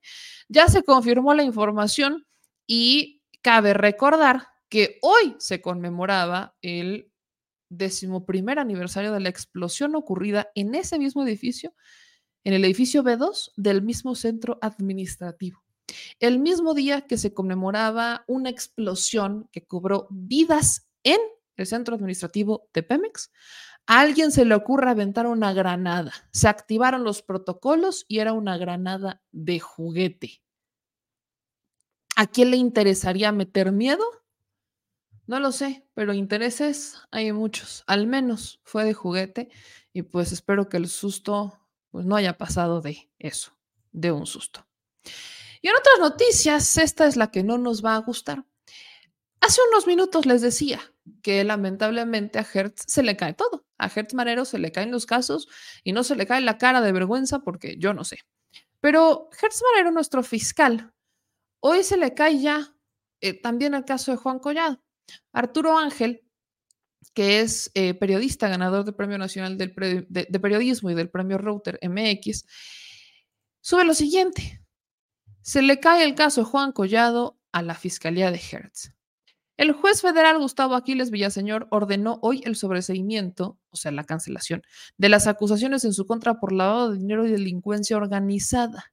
Es una decisión con objeto absolutorio, o sea, este señor, que ya de por sí apelaba o que sale de prisión porque está muy malito, acuérdense que a todos los políticos cuando entran a la cárcel les da el mal del preso. A este señor, eh, ya que se sentía muy mal, ya se le veía malito según su esposa, lo sigue beneficiando el Poder Judicial.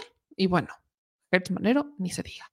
La decisión está directamente vinculada a lo que ya habría adelantado el propio periodista con Enrique en Así las Cosas sobre la absolución del otro acusado por un tribunal federal, o sea, José Rico, que determinó que los cargos no se sostienen. Hay otro antecedente, hay una indagatoria previa que la Fiscalía General de la República abrió, pero a través de su delegación de Querétaro por el mismo hecho ya había sido archivada por la propia Fiscalía.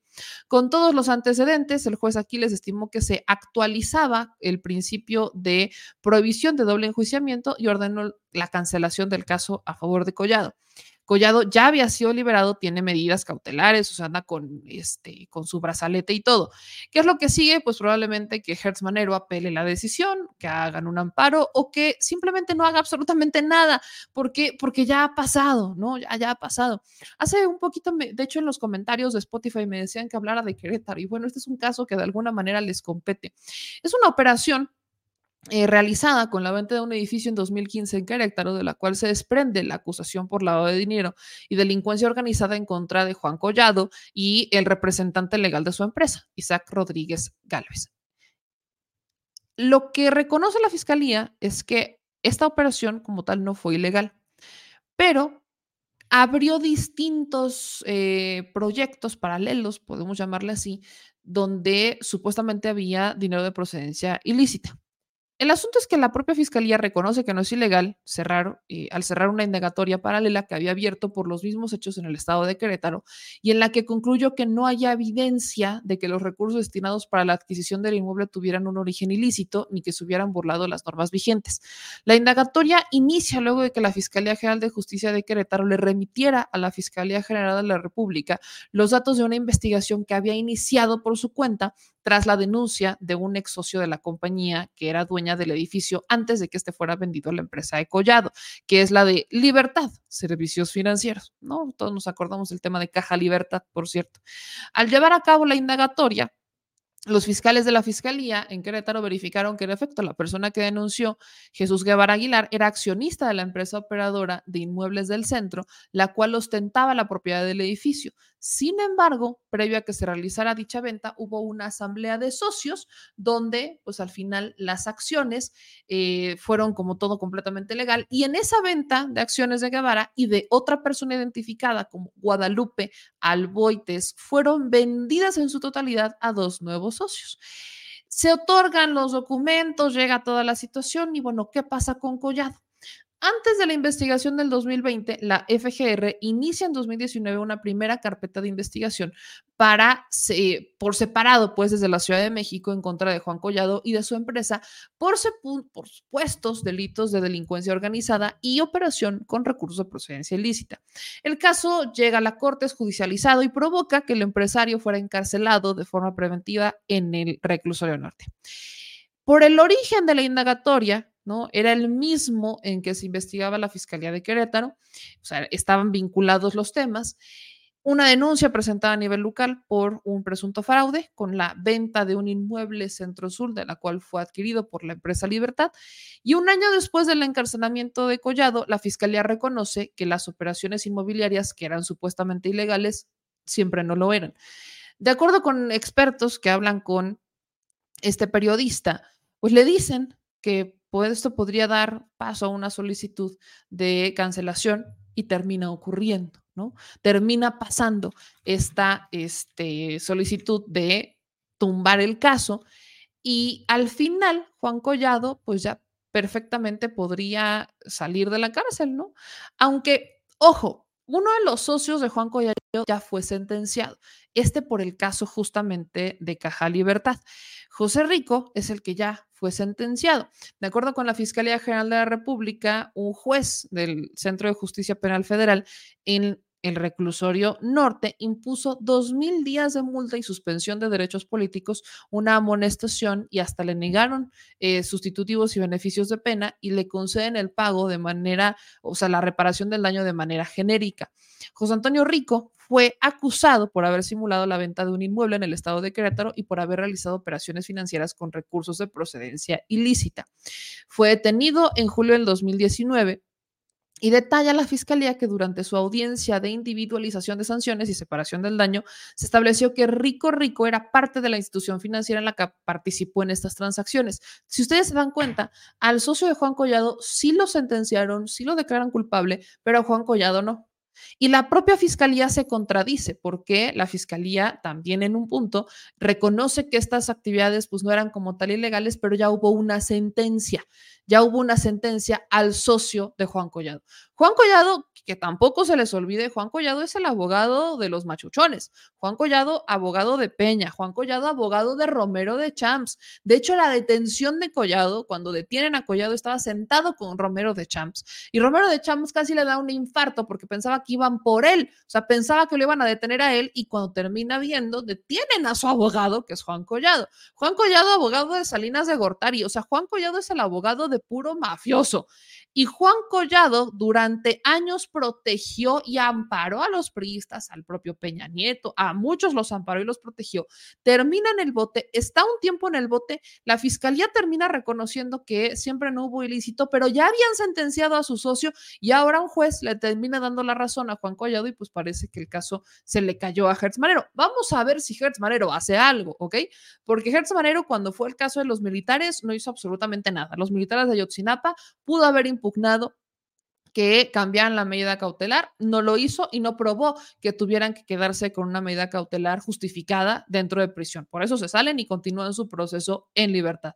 A Juan Collado ya se le cayó parte del caso en contra de Emilio Lozoya y a Juan Collado ya se le cayó, más bien, y a Gertz Manero ya se le cayó parte del caso en contra de Juan Collado. O sea, a nuestro fiscal Florero se le han caído casos muy importantes y relevantes. A Gertz Manero, bye Emilio Lozoya, bye Juan Collado, bye Rosario Robles, bye casos, vinculaciones con el tema de Ayotzinapa.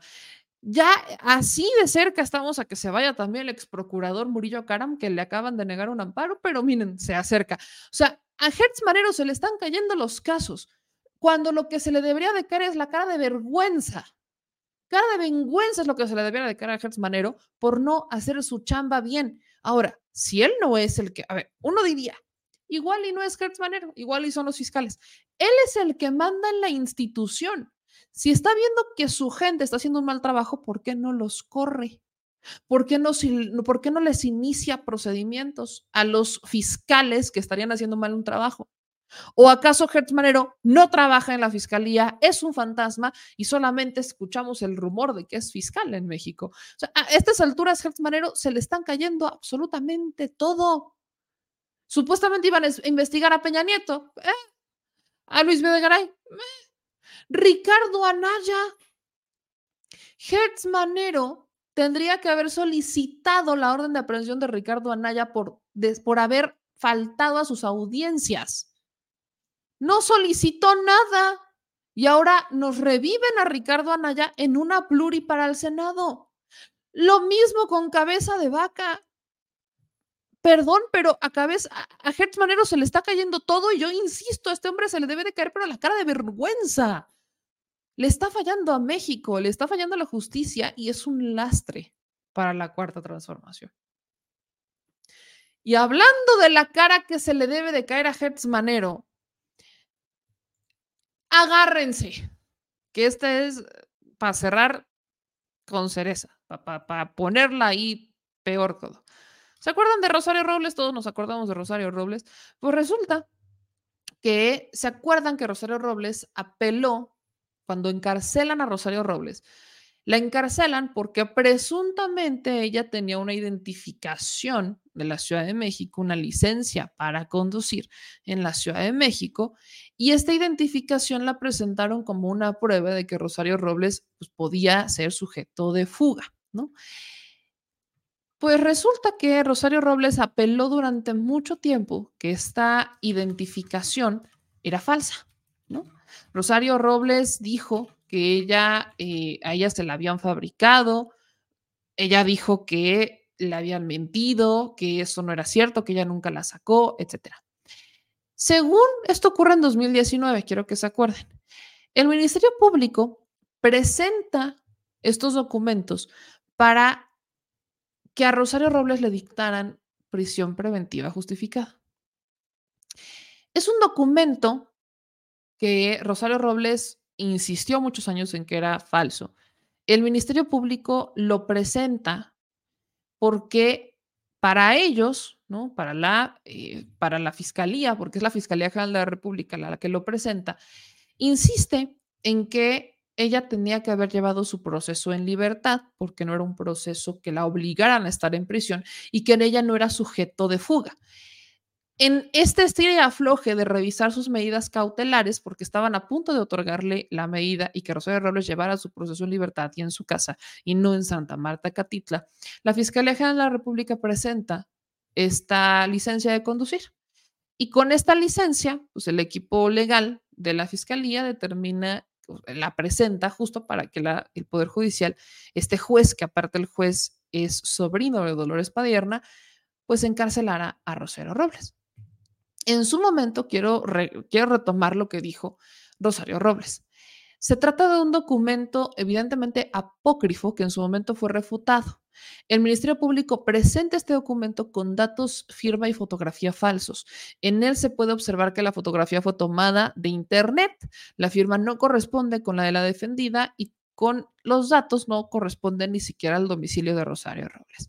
La licencia llega de manera anónima con datos de la CEMOVI de la Ciudad de México, señalan documentos, una dirección falsa, una firma falsa, y la defensa jurídica de Rosario Robles en su momento dijo que este era un acto arbitrario fuera de toda lógica.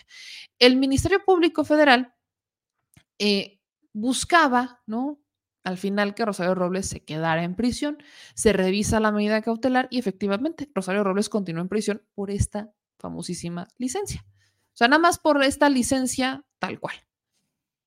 Llega el siete de diciembre y un tribunal federal confirma la absolución de Rosario Robles, pero las investigaciones siguieron. O sea, las investigaciones seguían. Aunque ella alegaba que Eh, pues esto había sido falso porque Rosario Robles entregó todos sus documentos a la, al, al Ministerio Público, entrega todos sus documentos a un juez para poder llevar su proceso en libertad con las medidas de vente a firmar y demás. Cuando la, el Ministerio Público presenta un documento falso, le hacen creer al Poder Judicial que Rosario Robles miente y que se queda con un documento para poderse fugar. O sea, ese es el argumento de todo esto. El asunto es que pasan los años, a Rosario Robles ya está fuera, ya está libre, ya la, la absuelven y demás. Pero terminan confirmando que sí, el documento era falso. O sea, Rosario Robles sí tenía razón. Eh, tras cinco años de investigación, es la Fiscalía de la Ciudad de México que concluye que un funcionario de la Secretaría de Movilidad eh, expidió una licencia falsa a nombre de Rosario Robles, que utilizó la Fiscalía para pedirle al juez Delgadillo Padierna que la dejara presa en dos mil diecinueve. Eh, esto es, esto es increíble, ¿no? Estamos hablando del exfuncionario Pánfilo Escobedo. Pánfilo Escobedo es el que hace este documento y la Fiscalía de la Ciudad de México va a buscar a este funcionario para procesarlo por delitos de falsificación y uso indebido del documento. Eso significa que la Fiscalía General de la República de forma deliberada presentó ante un juez federal un documento falso para justificar que Rosario Robles se quedara en prisión preventiva. Ella estuvo tres años allá adentro y eh, vaya, no, no se le terminó ni siquiera de probar los delitos de la estafa maestra. La Fiscalía General de la República insistió en que sí. De hecho, tenían dos órdenes de aprehensión en contra de ella y la segunda nunca la hicieron válida. Y la segunda, me parece importante, era mucho más relevante porque la primera solamente la señala como por una funcionaria omisa, ¿no? Porque todo ocurre bajo su administración, pero ella no es directamente la que desvía los recursos. Pero en la segunda orden de aprehensión presuntamente existía ya una firma de Rosario Robles, pues autorizando este esquema, ¿no?, de desvío de recursos o de fuga de dinero, la famosa estafa maestra a través de universidades. Entonces, Rosario Robles, hay unos documentos que según la Fiscalía, ella afirma, en donde ya se le involucra directamente. Por eso ya tenían una orden de aprehensión y nunca la presentaron. O sea, la Fiscalía, la fiscalía se tropezó por todos lados con este caso. Es, es para mí increíble ver esto. Por eso les digo que Gertz Manero se le debe de caer por la cara de vergüenza. A Gertz Manero se le tiene que caer la cara de vergüenza. Porque si él no es directamente el que está haciendo esto mal, es la gente que él permite que se quede ahí y indirectamente ya es Gertz Manero responsable. Tras cinco años de investigar este caso, la Fiscalía Capitalina tuvo que proceder y al final terminan por confirmar que Rosario Robles tenía razón. Este es el documento. Aquí está, de hecho, Rosario Robles presenta su, o sea, se hizo una comparación de firmas, claramente no son iguales, y Rosario Robles hace una, o sea, la fotografía, esta foto en particular, la de la licencia, sí es la foto, es una foto de internet, es, es, si no estoy mal, es una foto que nosotros hemos hasta puesto en miniaturas. O sea, no es una foto que tomaran las autoridades, sino que la descargaron de internet. Rosario Robles sí tenía razón con este caso. Ojo, yo no estoy diciendo que Rosario Robles sea inocente. Desde mi perspectiva, se me hace increíble que bajo tu responsabilidad se desviaran siete mil millones de pesos de los pobres más pobres y no te dieras cuenta, ¿no? Y lo peor es que la propia Rosario Robles se contradice muchas veces porque llega diciendo que ella no supo absolutamente nada, ya estando presa. En dos mil diecinueve, termina diciendo que sí supo, que le habló a Enrique Peña Nieto hasta por el teléfono rojo y que Enrique Peña Nieto y todo el mundo le dijo que no se preocupara, ¿no? Que de ahí no pasó, que ella alertó de esta situación. Entonces, sí hay una contradicción en Rosario Robles, porque primero dice nunca saber nada y después resulta que sí sabía y que hasta le avisó a sus, a sus superiores, que en este caso era Peña Nieto y hasta el secretario de, este, de Hacienda, a Luis Videgaray. En algún momento la fiscalía pues intenta meterse con ella con un asunto de colaboración para que ella vincule a sus superiores, que en este caso solamente hubieran sido Peña Nieto y el secretario de Hacienda. Ella al principio manda una carta, Luis Videgaray le contesta en una carta y luego Rosario se echa para atrás y siempre no delata absolutamente a nadie, de, se, se resiste a colaborar con la Fiscalía General de la República y termina saliendo, termina Rosario Robles saliendo absuelta de todo y claro que hay una responsabilidad. Ahora, las autoridades actuaron de la peor manera, por eso les digo que se les debería de caer la cara de vergüenza, porque aquí entra la duda, ¿no? De Rosario Robles, fuiste directora, fuiste eh, secretaria de dos dependencias de las que se fugaron siete mil millones de pesos y no viste nada y no supiste nada. Ella dice sí saber, pero no, hay, no va a haber responsabilidades para Rosario Robles por absolutamente nada. ¿Y qué pasa con el que sí se lo robó? Con Cebadúa, que es el oficial mayor de Rosario en una y en la otra dependencia. O sea, ¿cómo es posible, Rosario Robles, que de una a otra dependencia te lleves al mismo oficial mayor si tú ya estabas viendo que estaba actuando mal con universidades y que estaba fugándose dinero? Ahí hay una responsabilidad de Rosario Robles. Es como Lozoya. ¿Me van a decir que Lozoya como director de Pemex no sabía nada? Claro que sabía. Emilio Lozoya apunta a una responsabilidad más alta. Él sí quiere colaborar con las autoridades, pero tampoco presta información. Y Gertz Manero no, no es ni siquiera para poner don, ah, pero eso sí, vamos a negociar cómo vamos a extraditar a Lozoya de España, ¿no? Y lo vamos a traer muy cómodamente y hacemos la finta a los medios, nos los llevamos al hospital y luego ya está casi a nada de salir. Ya, miren, ya en cualquier momento se va. Entonces, volteamos una y volteamos dos y volteamos tres y no es que no existieran. Ahí está la información. Los periodistas lograron documentar lo que la fiscalía no ha podido. Y me parece increíble que la Fiscalía General de la República siga siendo encabezada por alguien como Gertz Manero, una persona que sí está mucho más preocupada por sus intereses, por encarcelar a personas por un tema familiar, está mucho más preocupada por eso que por hacer justicia.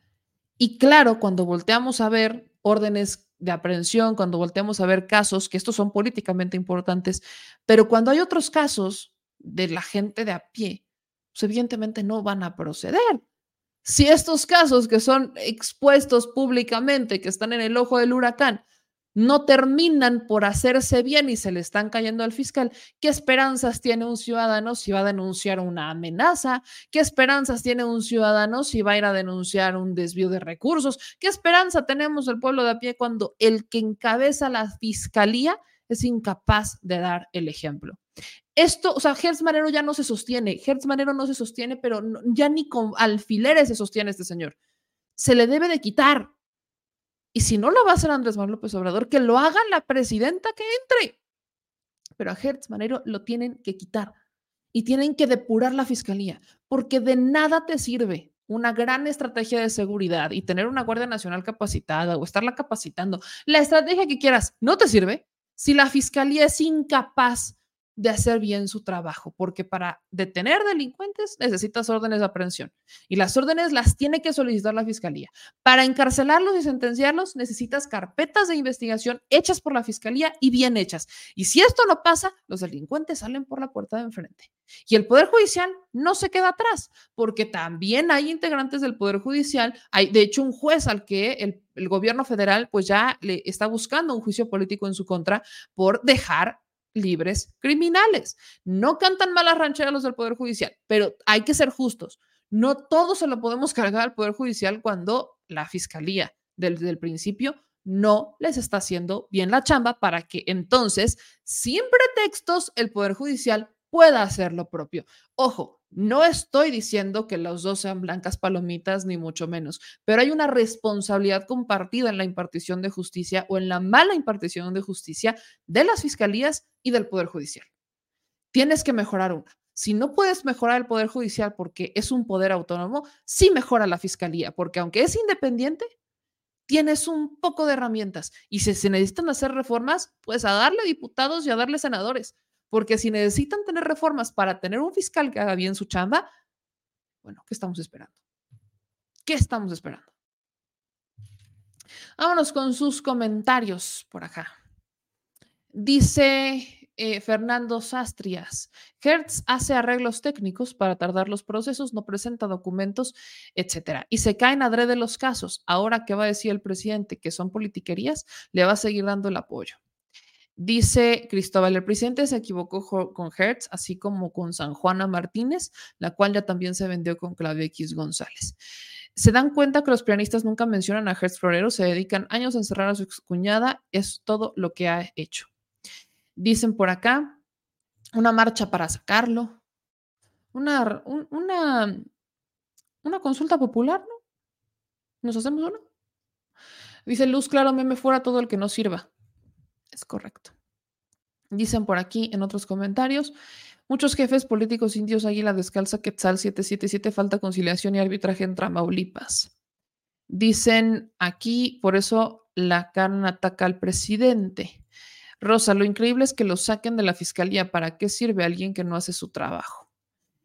Dice, qué fuerte, no entiendo por qué el presidente apoya a Hertz Manero. Me, me falta que nos cuente San Juana, ya que mañana le damos con San Juana porque ya vamos a hacer tres horas de programa y tenemos que hacerlos cada vez más cortitos. Gracias a José Rubio que nos manda cinco dólares super chat, a De Todo Un Poco que también nos manda cinco dólares y a Jane de Villa que nos manda otros dos dólares. Dice Ana Estela Enríquez, oh querida Ana, te mando un abrazo, nos vimos hoy ahí en, en el súper, te mando un abrazote, cuídate mucho. Este, dice Miguel Meme, la verdad es prianista, siempre duda del presidente. Y luego Alejandro dice que estoy en contra de Edy Smol. Todo bien en casa, queridos, todo bien en casa. Ok. Ulises Hermelindo dice, en el mundo orwelliano, dos más dos es igual a cinco. Y si dices que es cuatro, estás considerado enemigo del Estado. Dicen aquí en otros comentarios, ya es muy tarde para despedirlo. Eso también es cierto. Dice, muy buenos comentarios sobre Hertz Manero, deben quitarlo. Se tiene que ganar el plan C para que avance la cuatro T. Dice otro, dice, vas a hablar del audio. Mañana hablo del, del audio, ya lo escuché, pero mañana, mañana hablamos del audio de San Juana. Así que los dejo picados con el tema de San Juana, porque hay un audio que subió a sus redes sociales con, grabó a Jesús Ramírez Cuevas. Pero mañana le damos. Mañana le damos con eso. Mi gente chula, gracias a todos los que se conectaron. Hoy estuvimos en vivo en Facebook, en nuestros tres canales de Facebook, en YouTube, en Twitch, en X, en nuestras cuentas de X y hasta en Instagram. Y no tuvimos fallas, ¿eh? No tuvimos fallas con Instagram. Todo fue maravilloso, así que vamos a intentar aplicar la fórmula. También intentamos aplicar la fórmula en TikTok, pero ha sido un poco complejo, un poco complejo. Pero bueno, ya saben que ahí les seguiremos subiendo contenidos. Yo por lo pronto me despido. Y les agradezco ampliamente que nos sigan, que compartan los programas, que aquí estén al pie del cañón. De verdad es una maravilla tenerlos con nosotros en este espacio. Así que cuídense mucho. Les mando un abrazo, un beso gigante a todas y a todos. Y nos vemos para seguir diciendo las netas al Chile el día de mañana. Cuídense mucho. Adiós.